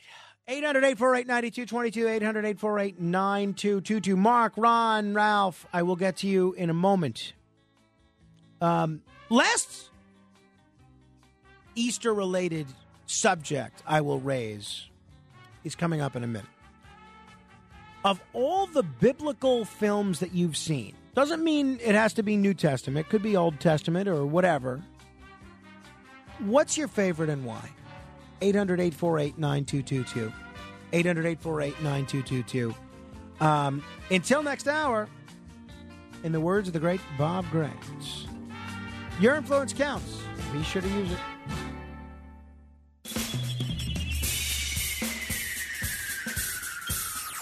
This is The Other Side of Midnight with Frank Morano. They're running a strange program, y'all. Now, here's Frank Morano.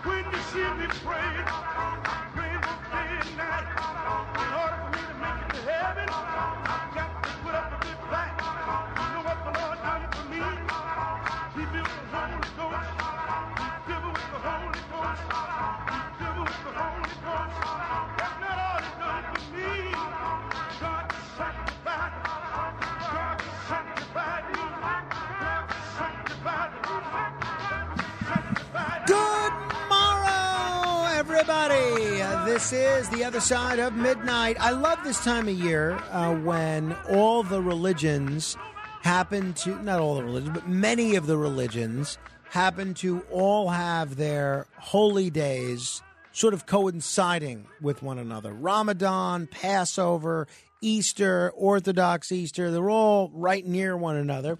I feel like maybe this is my own perception, but I feel like uh, people are maybe a little bit nicer to one another. I feel like I try to be nice to everybody all the time, but sure, I'm sure there are times where I'm rushing and I don't take the time necessarily to um, say hello to someone or be be go out of my way to be kind to someone. But I do feel like you're much more mindful of your actions and your behaviors during this time of year. Again, maybe that's just me my, my perception, or maybe it's because, and this is what I'd like to think it is, maybe because it's going, you're going to church more during the Lenten season, that you have that on your brain a little bit more, and you keep sort of the the message of whatever religion you adhere to uh, on your brain a little bit more when you leave church. Whatever the case may be, this morning or Sunday morning, technically, I found myself up early with Carmine, and uh, I was trying to find a good biblical movie that we could put on. And most of the ones that I found on streaming or on television, most of them you had to pay for, or I had, already seen, or were not appropriate for children. And then uh, I ended up turning on both the History Channel and one of the other documentary channels had a series of um, mini documentaries about Jesus, his life, and his resurrection. And we ended up just putting that on for a few minutes while he ate his Cheerios. And I tried to get through some of my email. I spent a huge chunk of my day trying to get through my email today. I finally did it, I think. But it got me thinking if you were going to make a list of the best biblical movies ever, what would you put on it? And I posed the question on Facebook, and a ton of people were commenting. And if you want to add your comment on Facebook, you can. Facebook.com slash Morano fan. That's Facebook.com slash M O R A N O fan. A lot of people saying uh, the Ten Commandments, which I also love. Look, I love anything with Charlton Heston, whether we're talking Ben Hur, another biblical movie, whether we're talking Planet of the Apes, whether we're talking the quick cameo that he does in the film Wayne's World 2, whether we're talking Soylent Green. Uh, to me, uh, there's just n- no one's got, no one's got a voice like Charlton Heston, and whether he's Moses or Bright Eyes in Planet of the Apes, the guy's voice and his intonation immediately commands attention. I don't know about you, but that's how I feel. I mean, th- the guy's voice. Nova. We'll call you Nova. How do you not listen to that? But anyway, uh, a lot of people mention the Ten Commandments. My favorite. So what's yours? 800-848-9222, 800-848-9222. And you could it could be your favorite for any reason. Could be it for entertainment purposes, could be it for educational purposes, whatever the case may be. I'll tell you what mine is. I mentioned this the other day.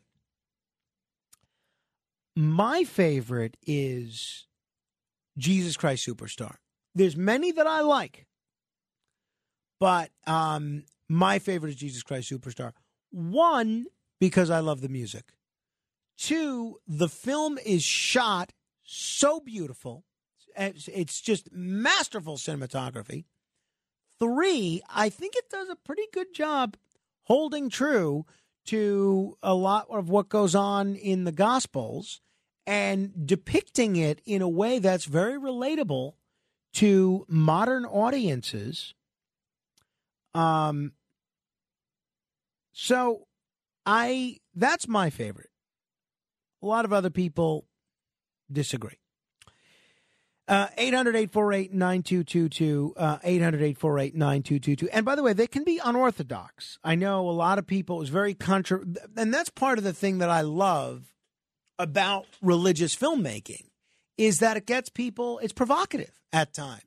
You know, when there was all that controversy over the um, over the Last Temptation of Christ, the Martin Scorsese picture, I thought that was wonderful. I love art where it just brings out people who think it's beautiful or it's creative or it's different or it's interesting, and people that don't. I love I love that.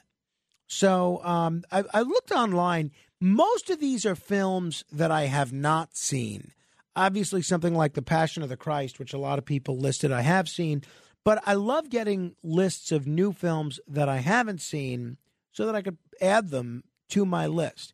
I also love um, Jeffrey Hunter as Jesus. Obviously, as a Star Trek fan, I am very partial to Jeffrey Hunter because of his role as Captain Pike. But um, Jeffrey Hunter plays Jesus in King of Kings, and he was phenomenal, absolutely phenomenal. That's that's a little bit more heavy than Jesus Christ Superstar. But whether it's heavy, whether it's light, whatever the case may be, what's your favorite? 800 848 9222. Let me begin. And they don't have to be Christian either. Uh, You want to pick a Mormon film or a Old Testament Jewish film or a Muslim film? Be my guest. 800 848 9222. John is in.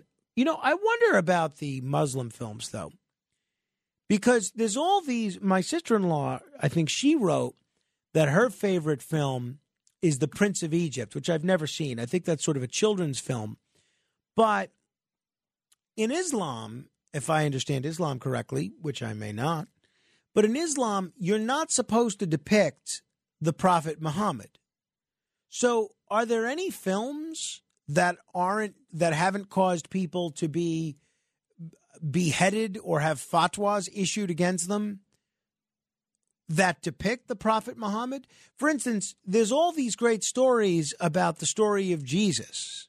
Uh, is being born, is com- is dying, is coming back to life.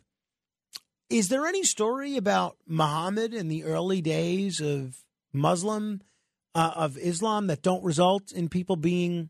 And I'm asking this not to be insulting, but uh, I'm genuinely curious that don't result in people being fatwad. John's in Freehold. John, give me your favorite biblical film. Hey, Frank, you took uh, both of mine actually. I celebrate Passover, and uh, I was going to say the Ten Commandments with Charlton Heston, and Prince of Egypt is my favorite. So, uh, uh, Prince of Egypt, I haven't seen. Um, w- what's it about? It's a it's a story of Moses, um, how he was found in the river. He grew up in Egypt, and then uh, led the Exodus. Um, it's actually it'd be a great car. It, it's a cartoon. It'd be great for a car. Yeah, it looked good. I saw the Sure, cover. Um, do you remember who voices Moses? Um, no, but the animation is done very well. Really? Um, Okay, Same guys who did uh, Road to El Dorado. Oh, okay. I will check it out. Thank you, John. Appreciate that. You know, I'm looking at these lists that other people have made that are on the internet of their favorite biblical movies. So I'm not vouching for the ones that I haven't seen, but there's one one website, Den of Geek, which lists a film pretty high. It's called Jesus of Montreal. I've never seen this, but it says biblical scholars will appreciate the sheer ingenuity of the way details and jokes from the Gospels have been seamlessly squeezed into this moving, modern day tale of an acting group in Quebec. Tasked with reworking a passion play, Daniel gathers a group of actors, saving them from a life of seedy porn voiceovers and degrading commercials. His performance as Jesus is a hit, but the church is uncomfortable at some of the more unconventional slants they've given the story. The theater doubles as their place of worship. Daniel causes chaos when he's outraged at the manipulation of young actors forced to strip off for a beer commercial, while his troupe is determined to start an idealistic new company. Growing in popularity, Daniel is told he could have the whole city at his feet if he would accept the opportunities offered to him. But with the authorities closing in, there's danger his work could be brought to an abrupt end. Abrupt end. That sounds interesting. I'm going to check that one out, actually. 800 848 9222. Joe and Ronkonkoma. I hope you had a nice Easter. What's your favorite biblical film? Well, happy Easter, Frank. It was great. Had spent some time with the family. Great. Um, how was yours? Uh, wonderful. Appreciate it. Uh, ben Hur. I like the movie Ben Hur. I used to watch it with my dad all the time. I like the uh, screenshots of when they're the horses are racing, the the scenery. Uh, I, I love Charlton Heston.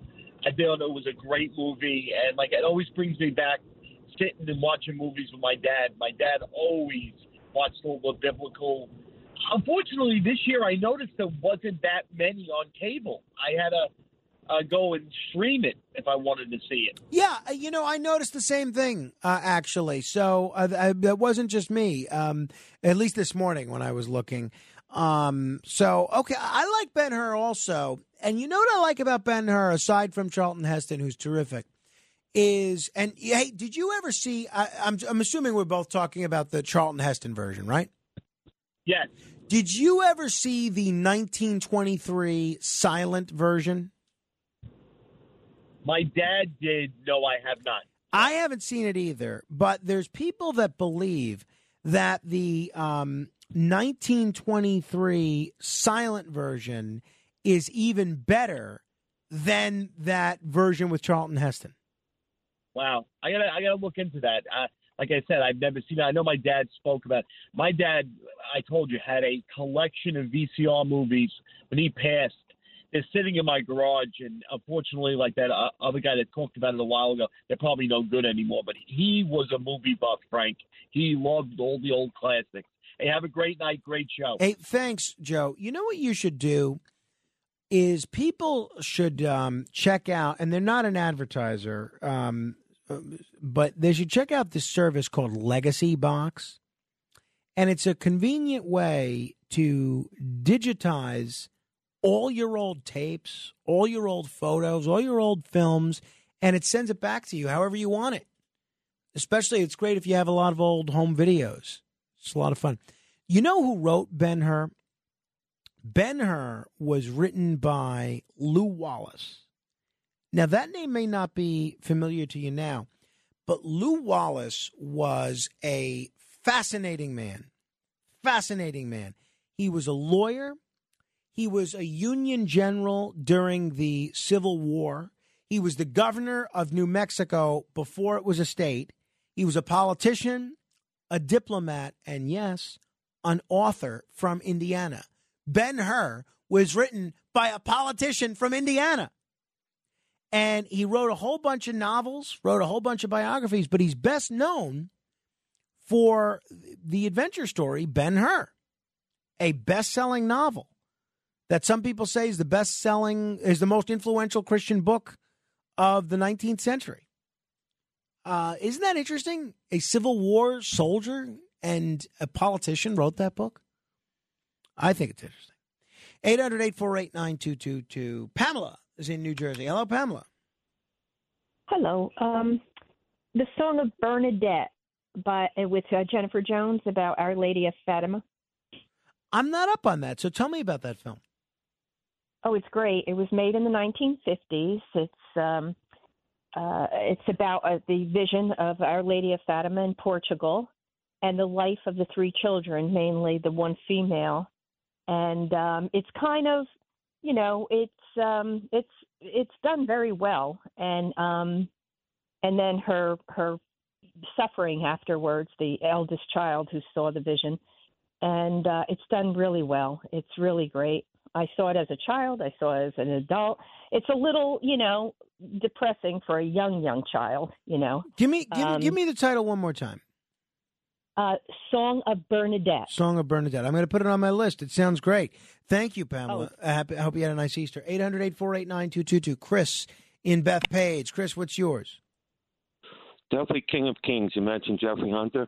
Um, I don't know how old you are, Frank, but I'm 60. So when I was growing up, that was on the ABC, if you remember, during Holy Week. That was on the 4:30 movie on Channel 7 every, you know, the week before Easter, and I used to always look forward to it. To me, it was the definitive religious movie, and boy, I always grew up thinking that Jesus looked exactly like Jeffrey Hunter. You know? That's how Jesus should look. exactly. You know, they say um, they say if you uh, if you look at um, extrapolations that they've made, and maybe we'll do. And thanks for the call, Chris. Maybe we'll do something a little later in the week on what we know about Jesus, not as a religious figure, but as a historical figure, because he's a fascinating historical figure as well. But they say if you kind of recreate his face from the Shroud of Turin, that he probably looked. I mean, look, you could go online and see what he looked like. Uh, supposedly, they say he probably looked a lot more like Khalid Sheikh Mohammed than Jeffrey Hunter. But um, who knows? 800 848 9222. Ray is in Riverdale. Hello, Ray. Yes, uh, Frank, to answer your question about the uh, movies that were about Islam that were pulled from the theater, it was a uh, movie called The Messenger.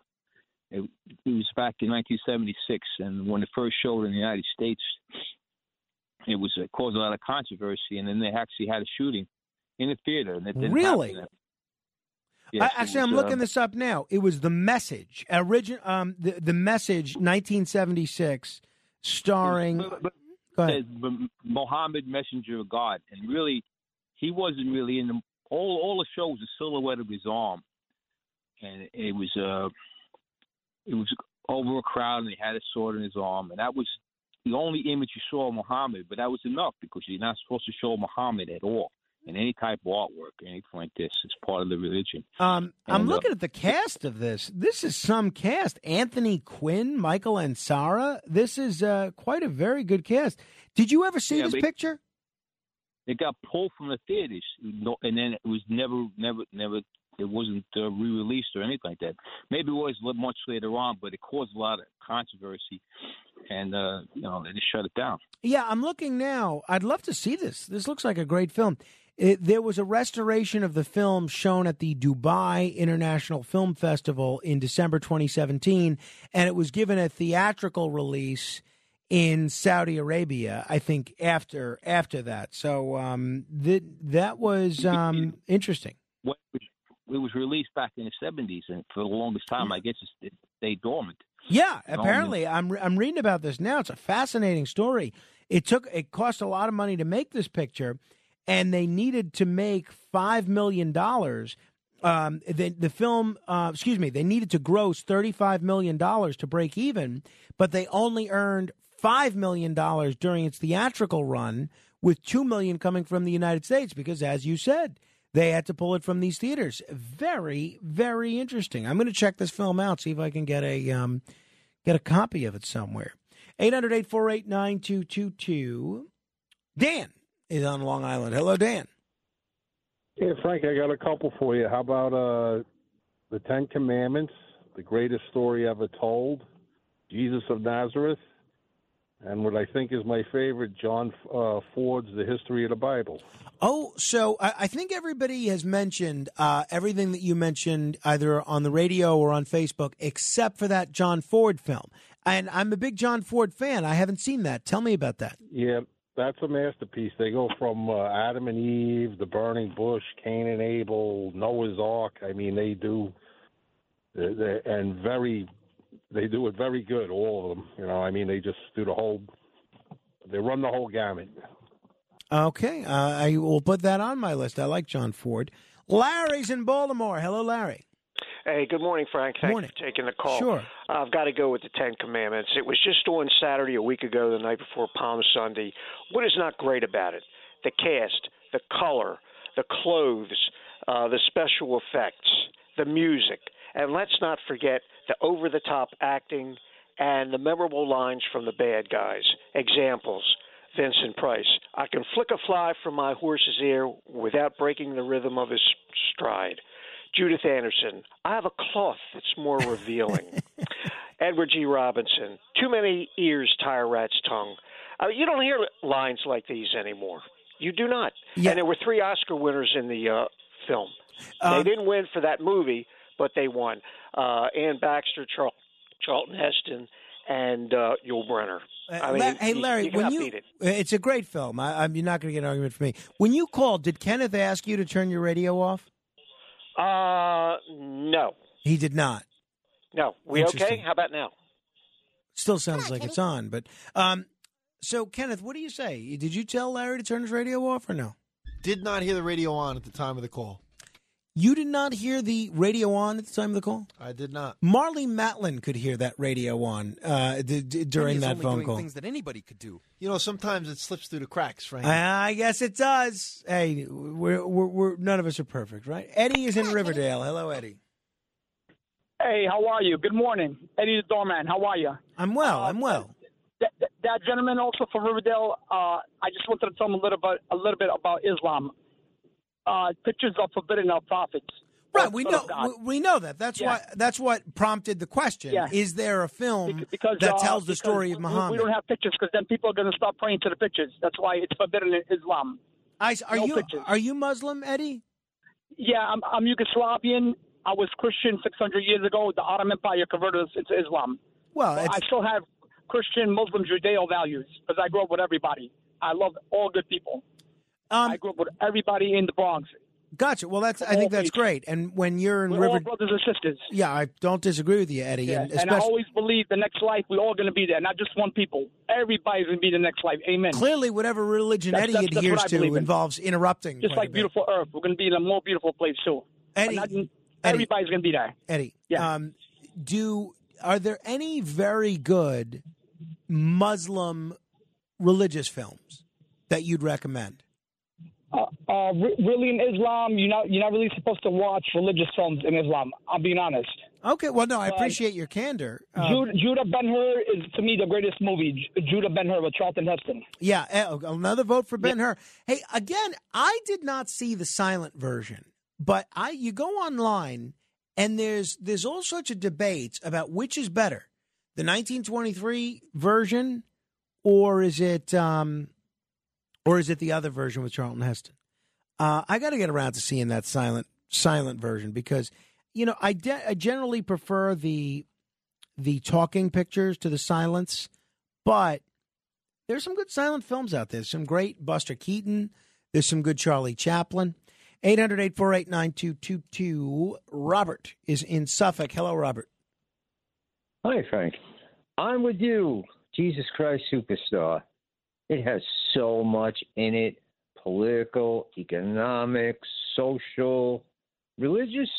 I mean, you name it, it's there. And the, the singing, the music, cinematography, like you say, phenomenal. Yeah, I, to me, it's a home run. I absolutely love it. Sometimes I just I go home and listen to the soundtrack from that picture. I love the music in there so much. Uh, thank you, Robert. 800-848-9222. You can also find us on Twitter at Frank Morano. That's Frank M O R A N O. Rick is in New Jersey. Hello, Rick. Hey, Frank. How come you don't say original? Kenneth keeps on telling me he throws original in there. But because I mean, it becomes at some point it becomes pretentious. I think if it was, if there were a lot of other Ricks calling in during the same show, then we would need to know that you're the original. But with your right now, you're the only Rick on the call board. So is there really a a need to elevate you Well, higher you- than you- everybody else? I mean, Well, it's what- not. It's not higher. It's just differentiating. Like Well, you say, E. I mean, it Frank, is you higher. say E. Frank. You don't say Frank. So I was just well, wondering. because his name's not Frank, it's E. Frank. Oh, I thought it was like E. Frank, like email or something. You know what I'm saying? I mean, like, you know. No. I thought it was a. Oh, okay. Wait, what, what would that mean? E, e Frank like well, you know, email? like, like, like, Like he's an electronic like, you know, Frank? like- yeah, that's what I thought. Just call me Frank. Yeah. Um. No, his All name is E. Frank. So he All right, about claims. I mean. I All right. Okay. Well, I was just wondering. Just, just wondering. You know, just. I'm All not, right, I'm not I had no confront- I'm idea not this was confronting such- you. I'm just asking you. A question. Well, this sounds very much like a confrontation. I had no, No, no, idea no, no, this was such a hot issue with you, Rick. Well, I, I'm the original. I, I was the first guy. I, I was one of your first callers when you first got on the air. All right, And- Rick. We will give you we will give you that title I whenever you call in, and on top of that, we will have uh, Matt Blaze, Kenneth, Alex Barnard, and Noam Layden if he's here, all genuflect as soon as you, your oh, call is that's not taken. right. That's not fair. No, no, we, please. Okay, well, take a picture of that for I will. Anyway, anyway, uh, about the the movies. Did you mention two of them? Did you mention the Robe? No, I've never heard of the robe. What's the robe? Oh my God, it was on yesterday with uh, uh, Victor Mature and uh, Richard Burton. He's a Oh. incredible. I like Richard. Burton. Yeah. No, no, it was. An, It's an incredible. I'm surprised you don't know that. And also about Barabbas. Yes, uh, I have seen Barabbas. I like Barabbas very much. Anthony Quinn did a great job. Yes, great he's job. he's um, he's terrific. Thank you, uh, both good ones. I'm seeing some good reviews for a film that's um, that's only a few years old, called Mary Magdalene. Um, it's from 2018. I have to check this out, but uh, looks good. Rooney Mara, she's a terrific actress. Love to see that. Tony is in Ozone Park. Hello, Tony. Hello, uh, how you doing? Uh, I've had better days. Uh, I think The Robe was a good, good movie, good religious movie. Okay, an- another vote for the robe. I've not seen it. Very good. It's the first movie in, in Stereophonic Sound. It's And, what? uh, the first uh, movie what? The, Stereophonic Sound. Oh, really? Yeah. With, uh, it was a 20th Century Fox movie. The robe. I, I am putting it on my list. Thank you, Tony. 800 848 9222. Matt is in Rockland. Hello, Matt. Hi, good morning. Um, the movie, I forgot the title of it, but I know two of the actors, Vincent D'Onofrio, and um, I think it was Tracey Ullman. She was an English comedian. The story uh, was about their daughter who was seeing visions, and uh, the daughter was then brought to a psychologist, a psychiatrist. She was hop- hospitalized, and she continued to see these visions.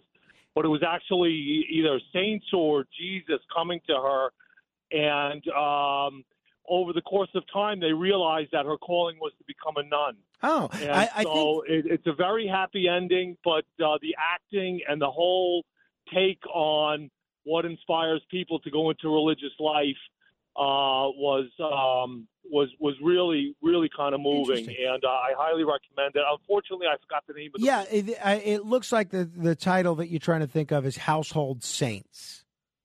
Okay, okay. Have you seen that? No, I haven't, but it looks it looks pretty good. I must. Oh, sorry, I got to check that one out. 800-848-9222. Ed is in Forest Hills. Hello, Ed.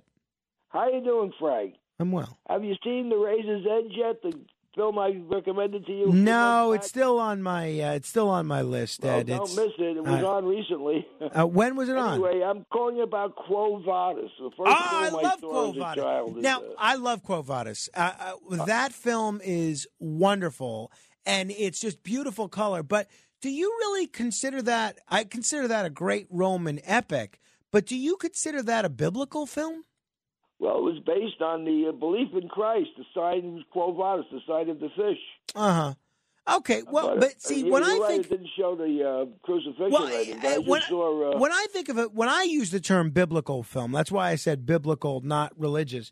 I'm thinking of a scene that's depicted in the Bible. Now, you're right in that Ben Hur doesn't really do that either, but it kind of does in background. Uh, but Quo Vadis, that's uh, that's a little a little different. But I love that picture. That is a beautiful film. So did I. And uh, the I just saw the uh, the uh, greatest story ever told the other night was on PBS. Yeah, that's a great picture. Also, Yeah. Uh, also, Max von Sydow was great as Christ. I mean, and and uh, Jeff Hunter also. But to go back, the best of all was probably Spartacus, even though it didn't have Christ in it. He was like the forerunner to uh, the crucifixion. Yeah, I mean, look, I love Spartacus. I'm a big Kirk Douglas fan and a huge Yeah. Tony Curtis fan.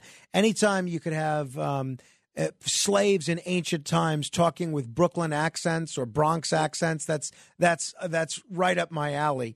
But um, again, that's a little bit different in that that doesn't depict something from the Bible.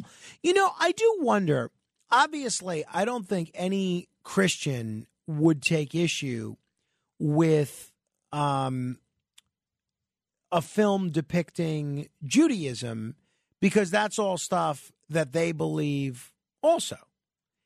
However, I do wonder if people that are devout Jews do take issue with um, Christian films. Can they enjoy it just for art's sake and for entertainment value's sake, even if they don't necessarily believe it. Um, so that's that.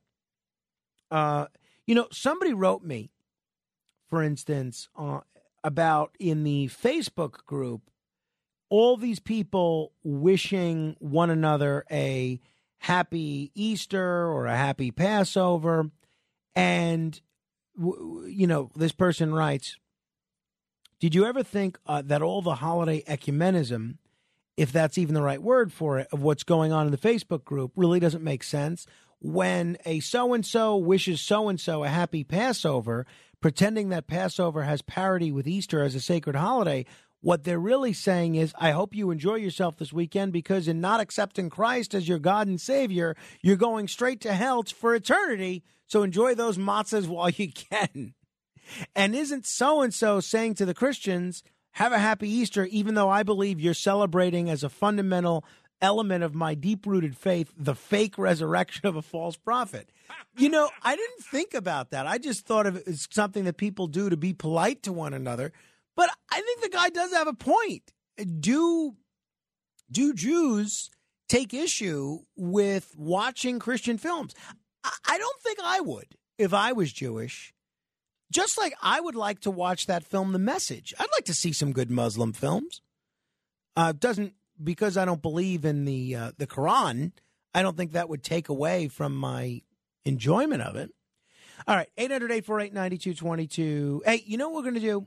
Um, we're going to give you an opportunity to win $1,000.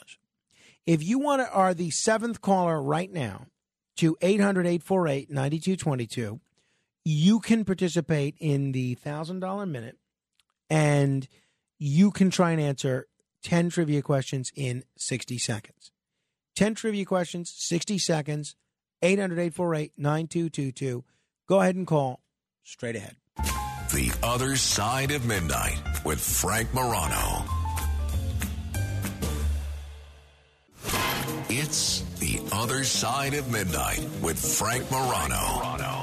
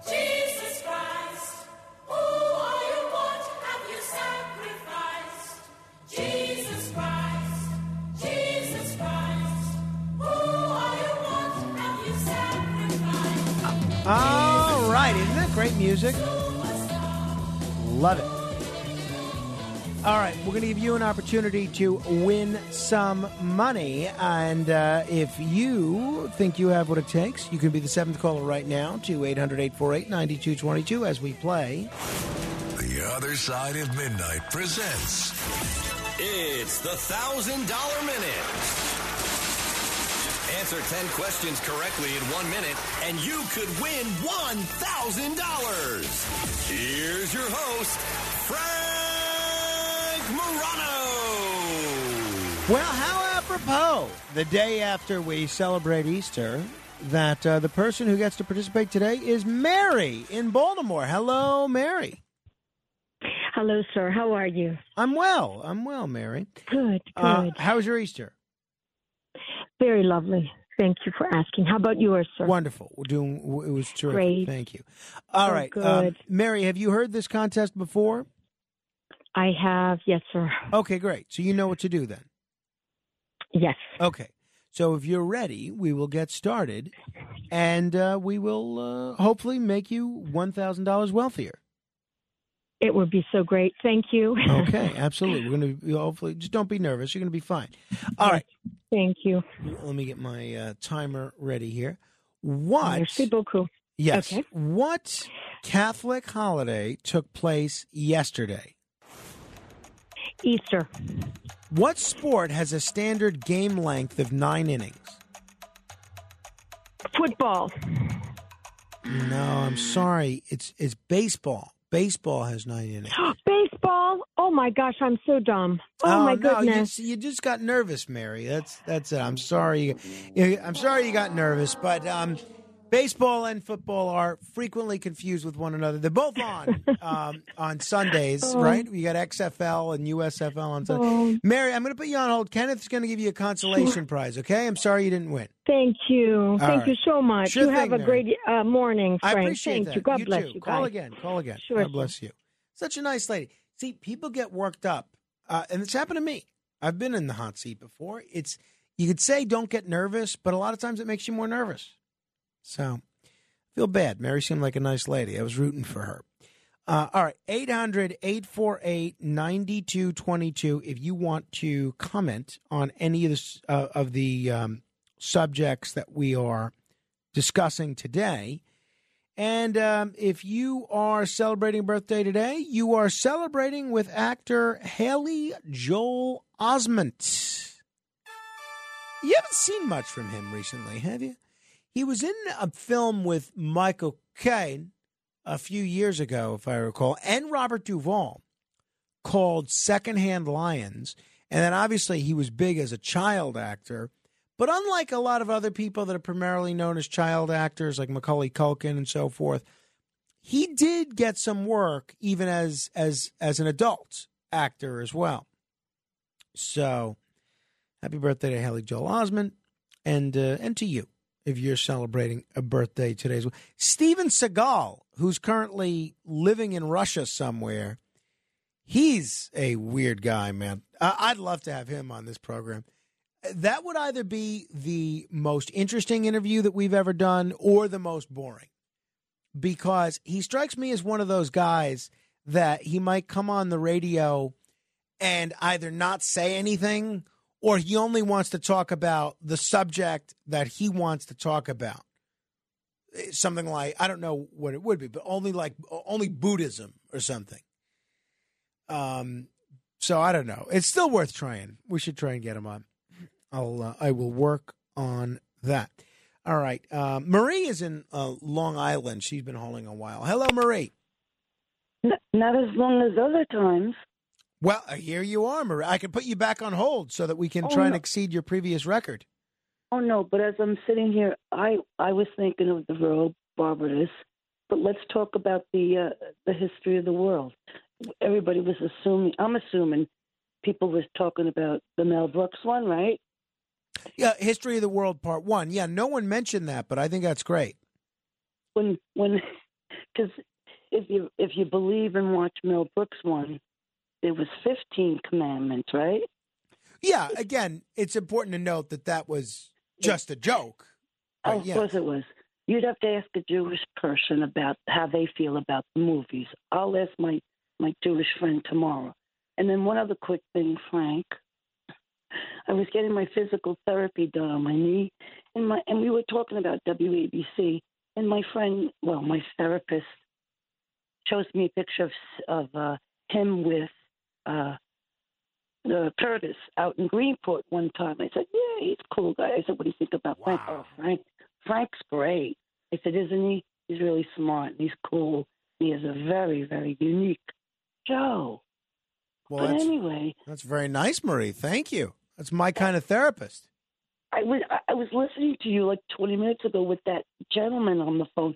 He was the one that said the Vogue and Barbados. Bar- I can't say it correctly. Barbados. Uh, Barabbas. Yeah, what happened? I missed it. But anyway, but on your website, there was a big dialogue with these two beautiful ladies going back and forth about what you were just mentioning about on your website. Anyway, it's Monday, and I hope you have a beautiful week. Welcome Thank back. you, Marie. Appreciate that. Yeah, as you can hear from Marie, my Facebook page is where all the beautiful ladies hang out. There you have it. Uh, if you're a guy wanting to meet some of those beautiful ladies, go to facebook.com slash Morano fan. You could click like, and then you'll get an invite to join the um, the Facebook group. And you can interact with some of those beautiful ladies, right? Uh, 800 Ladies are gonna love you. 800 848 9222. Larry is on Long Island. Hello, Larry. Hey Frank, how you doing? I talk about the movies. I was thinking about um because I, I played it off Broadway a long time ago, but it was um they made a movie in 1973 called Godspell. Yes, I've seen Godspell. I love that picture. Yeah, and I didn't realize that Victor Garber from Family Law, he's the one who played Jesus. I yes, didn't even know that. Yes, he's a terrific actor. He and I, believe it or not, used to work out at the same gym.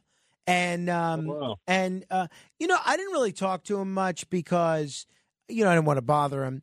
And uh and also uh, because uh, you know, the, for a long time, now I would probably just go out go and talk to him. But um for a long time I would try and act like I was too cool to run up to celebrities and talk to them. But then I ultimately realized that I'm not too cool to run up to celebrities and talk to them, and I should have just talked to them. Uh, but um, yeah, Godspell's a great picture. Thank you, Larry. 800 848 9222. Oh, you know what I did want to mention? You know what was annoying? You know what had me hunting around for all these religious films this morning? You know what I usually watch if I'm up at nine? I watch um, CBS Sunday morning.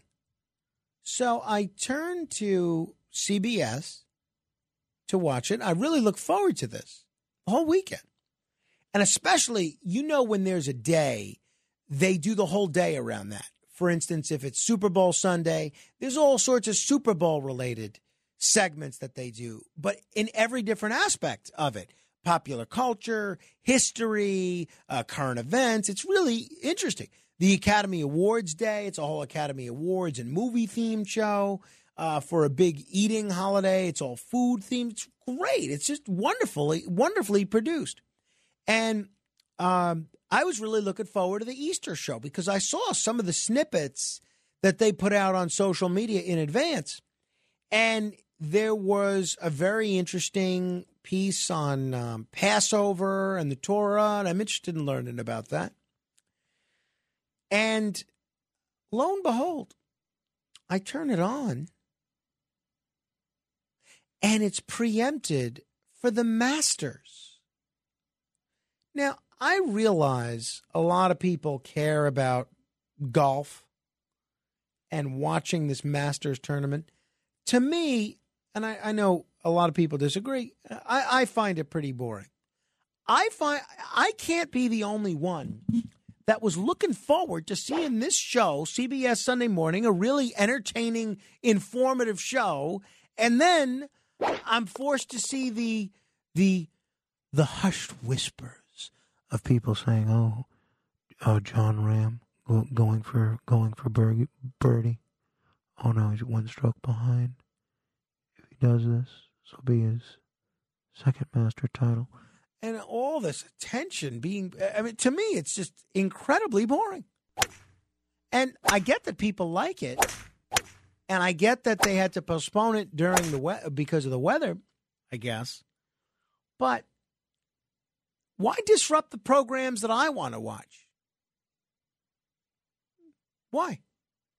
What? At least, you know what they should do? When I would listen to a, a baseball game, and the radio station was contractually obligated to carry another sporting event, they would say, "All right, for everyone looking to hear the Met game, tune to pa pa pa pa pa," and then, "Oh, okay, I'll turn to that." And now, especially in this digital age where there's 900 streaming platforms, so you know what I did, and this I, I can't tell you how agitated this made me to start my Sunday this way. So uh, what I did was I actually downloaded. There's a CBS News app So I download the CBS News app. I said, okay, it's got to be on here. That's what they do now. They try and drive everything to the app. And I turn on this CBS News app. This gives you a choice of 50 different things that you want to watch, including every episode this season of CBS Sunday Morning. The one thing you can't watch is the CBS Sunday Morning that's supposed to be on right now. So I couldn't watch it. It was really irksome.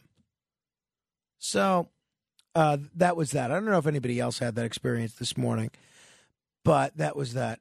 Um, I downloaded what was originally CBS All Access and what's now Picard.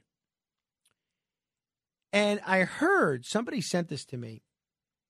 They are coming out with another season. They've already upped another season of Star Trek Strange New Worlds. And it's funny because when I was a child, I loved Star Trek. I loved pro wrestling. I loved Star Wars. And all I could think is, I wish these things were on more. I wish I could see more of these things. And it was such an event when they came out with Star Wars, a re release of the three original films, the special edition. Such an event. Then, forget about it. When they came out with these three new prequels, oh my goodness, people were waiting for 17 years for this. And and okay, they come out with more sequels, and then all right, there's some other films. Uh, then Star Trek is now in the same boat. For years, there were two Star Trek, uh, two Star Trek series. Then there were three. Then immediately there became five. Then there were six, and on top of that, twelve films. And now there are more Star Trek series than I can count. You have the original series, the animated series, The Next Generation, Deep Space Nine, Voyager, Enterprise, Discovery, Picard, Lower Decks, Prodigy, Strange New Worlds. And I feel the same way about Star Trek and Star Wars that I do about pro wrestling these days. I think there's just too much. I think there's just too much of it on right now. You can tell me if you agree or disagree. We'll do 15 seconds of fame straight ahead. The other side of midnight. It's the other side of midnight with Frank Morano. Other side of midnight. This is 15 seconds of fame. Norman. Uh, my favorite movie, Ten Commandments, and with the Passion of the Christ. R- Ralph. Okay, uh, I, I, don't- I don't know if you have seen the movie Jesus Christ Superstar, but uh, the soundtrack of that is just simply amazing for me. So I watched it uh, on this uh, Easter Sunday and during the Lenten uh, week. Raji. My goodness. Die Hard Pro World War III. Warmongers Gordon Gungo Chang, John Bolton, and Lindsey Graham are now advocating blockade on China and Middle East. Eddie. Tony. Uh, Tales of Manhattan. Mike. Morning, Frank. Two words in your future solo and Chinette, along with plastic utensils, bottles, and glasses. No glass Frank for you. Morano, when good day.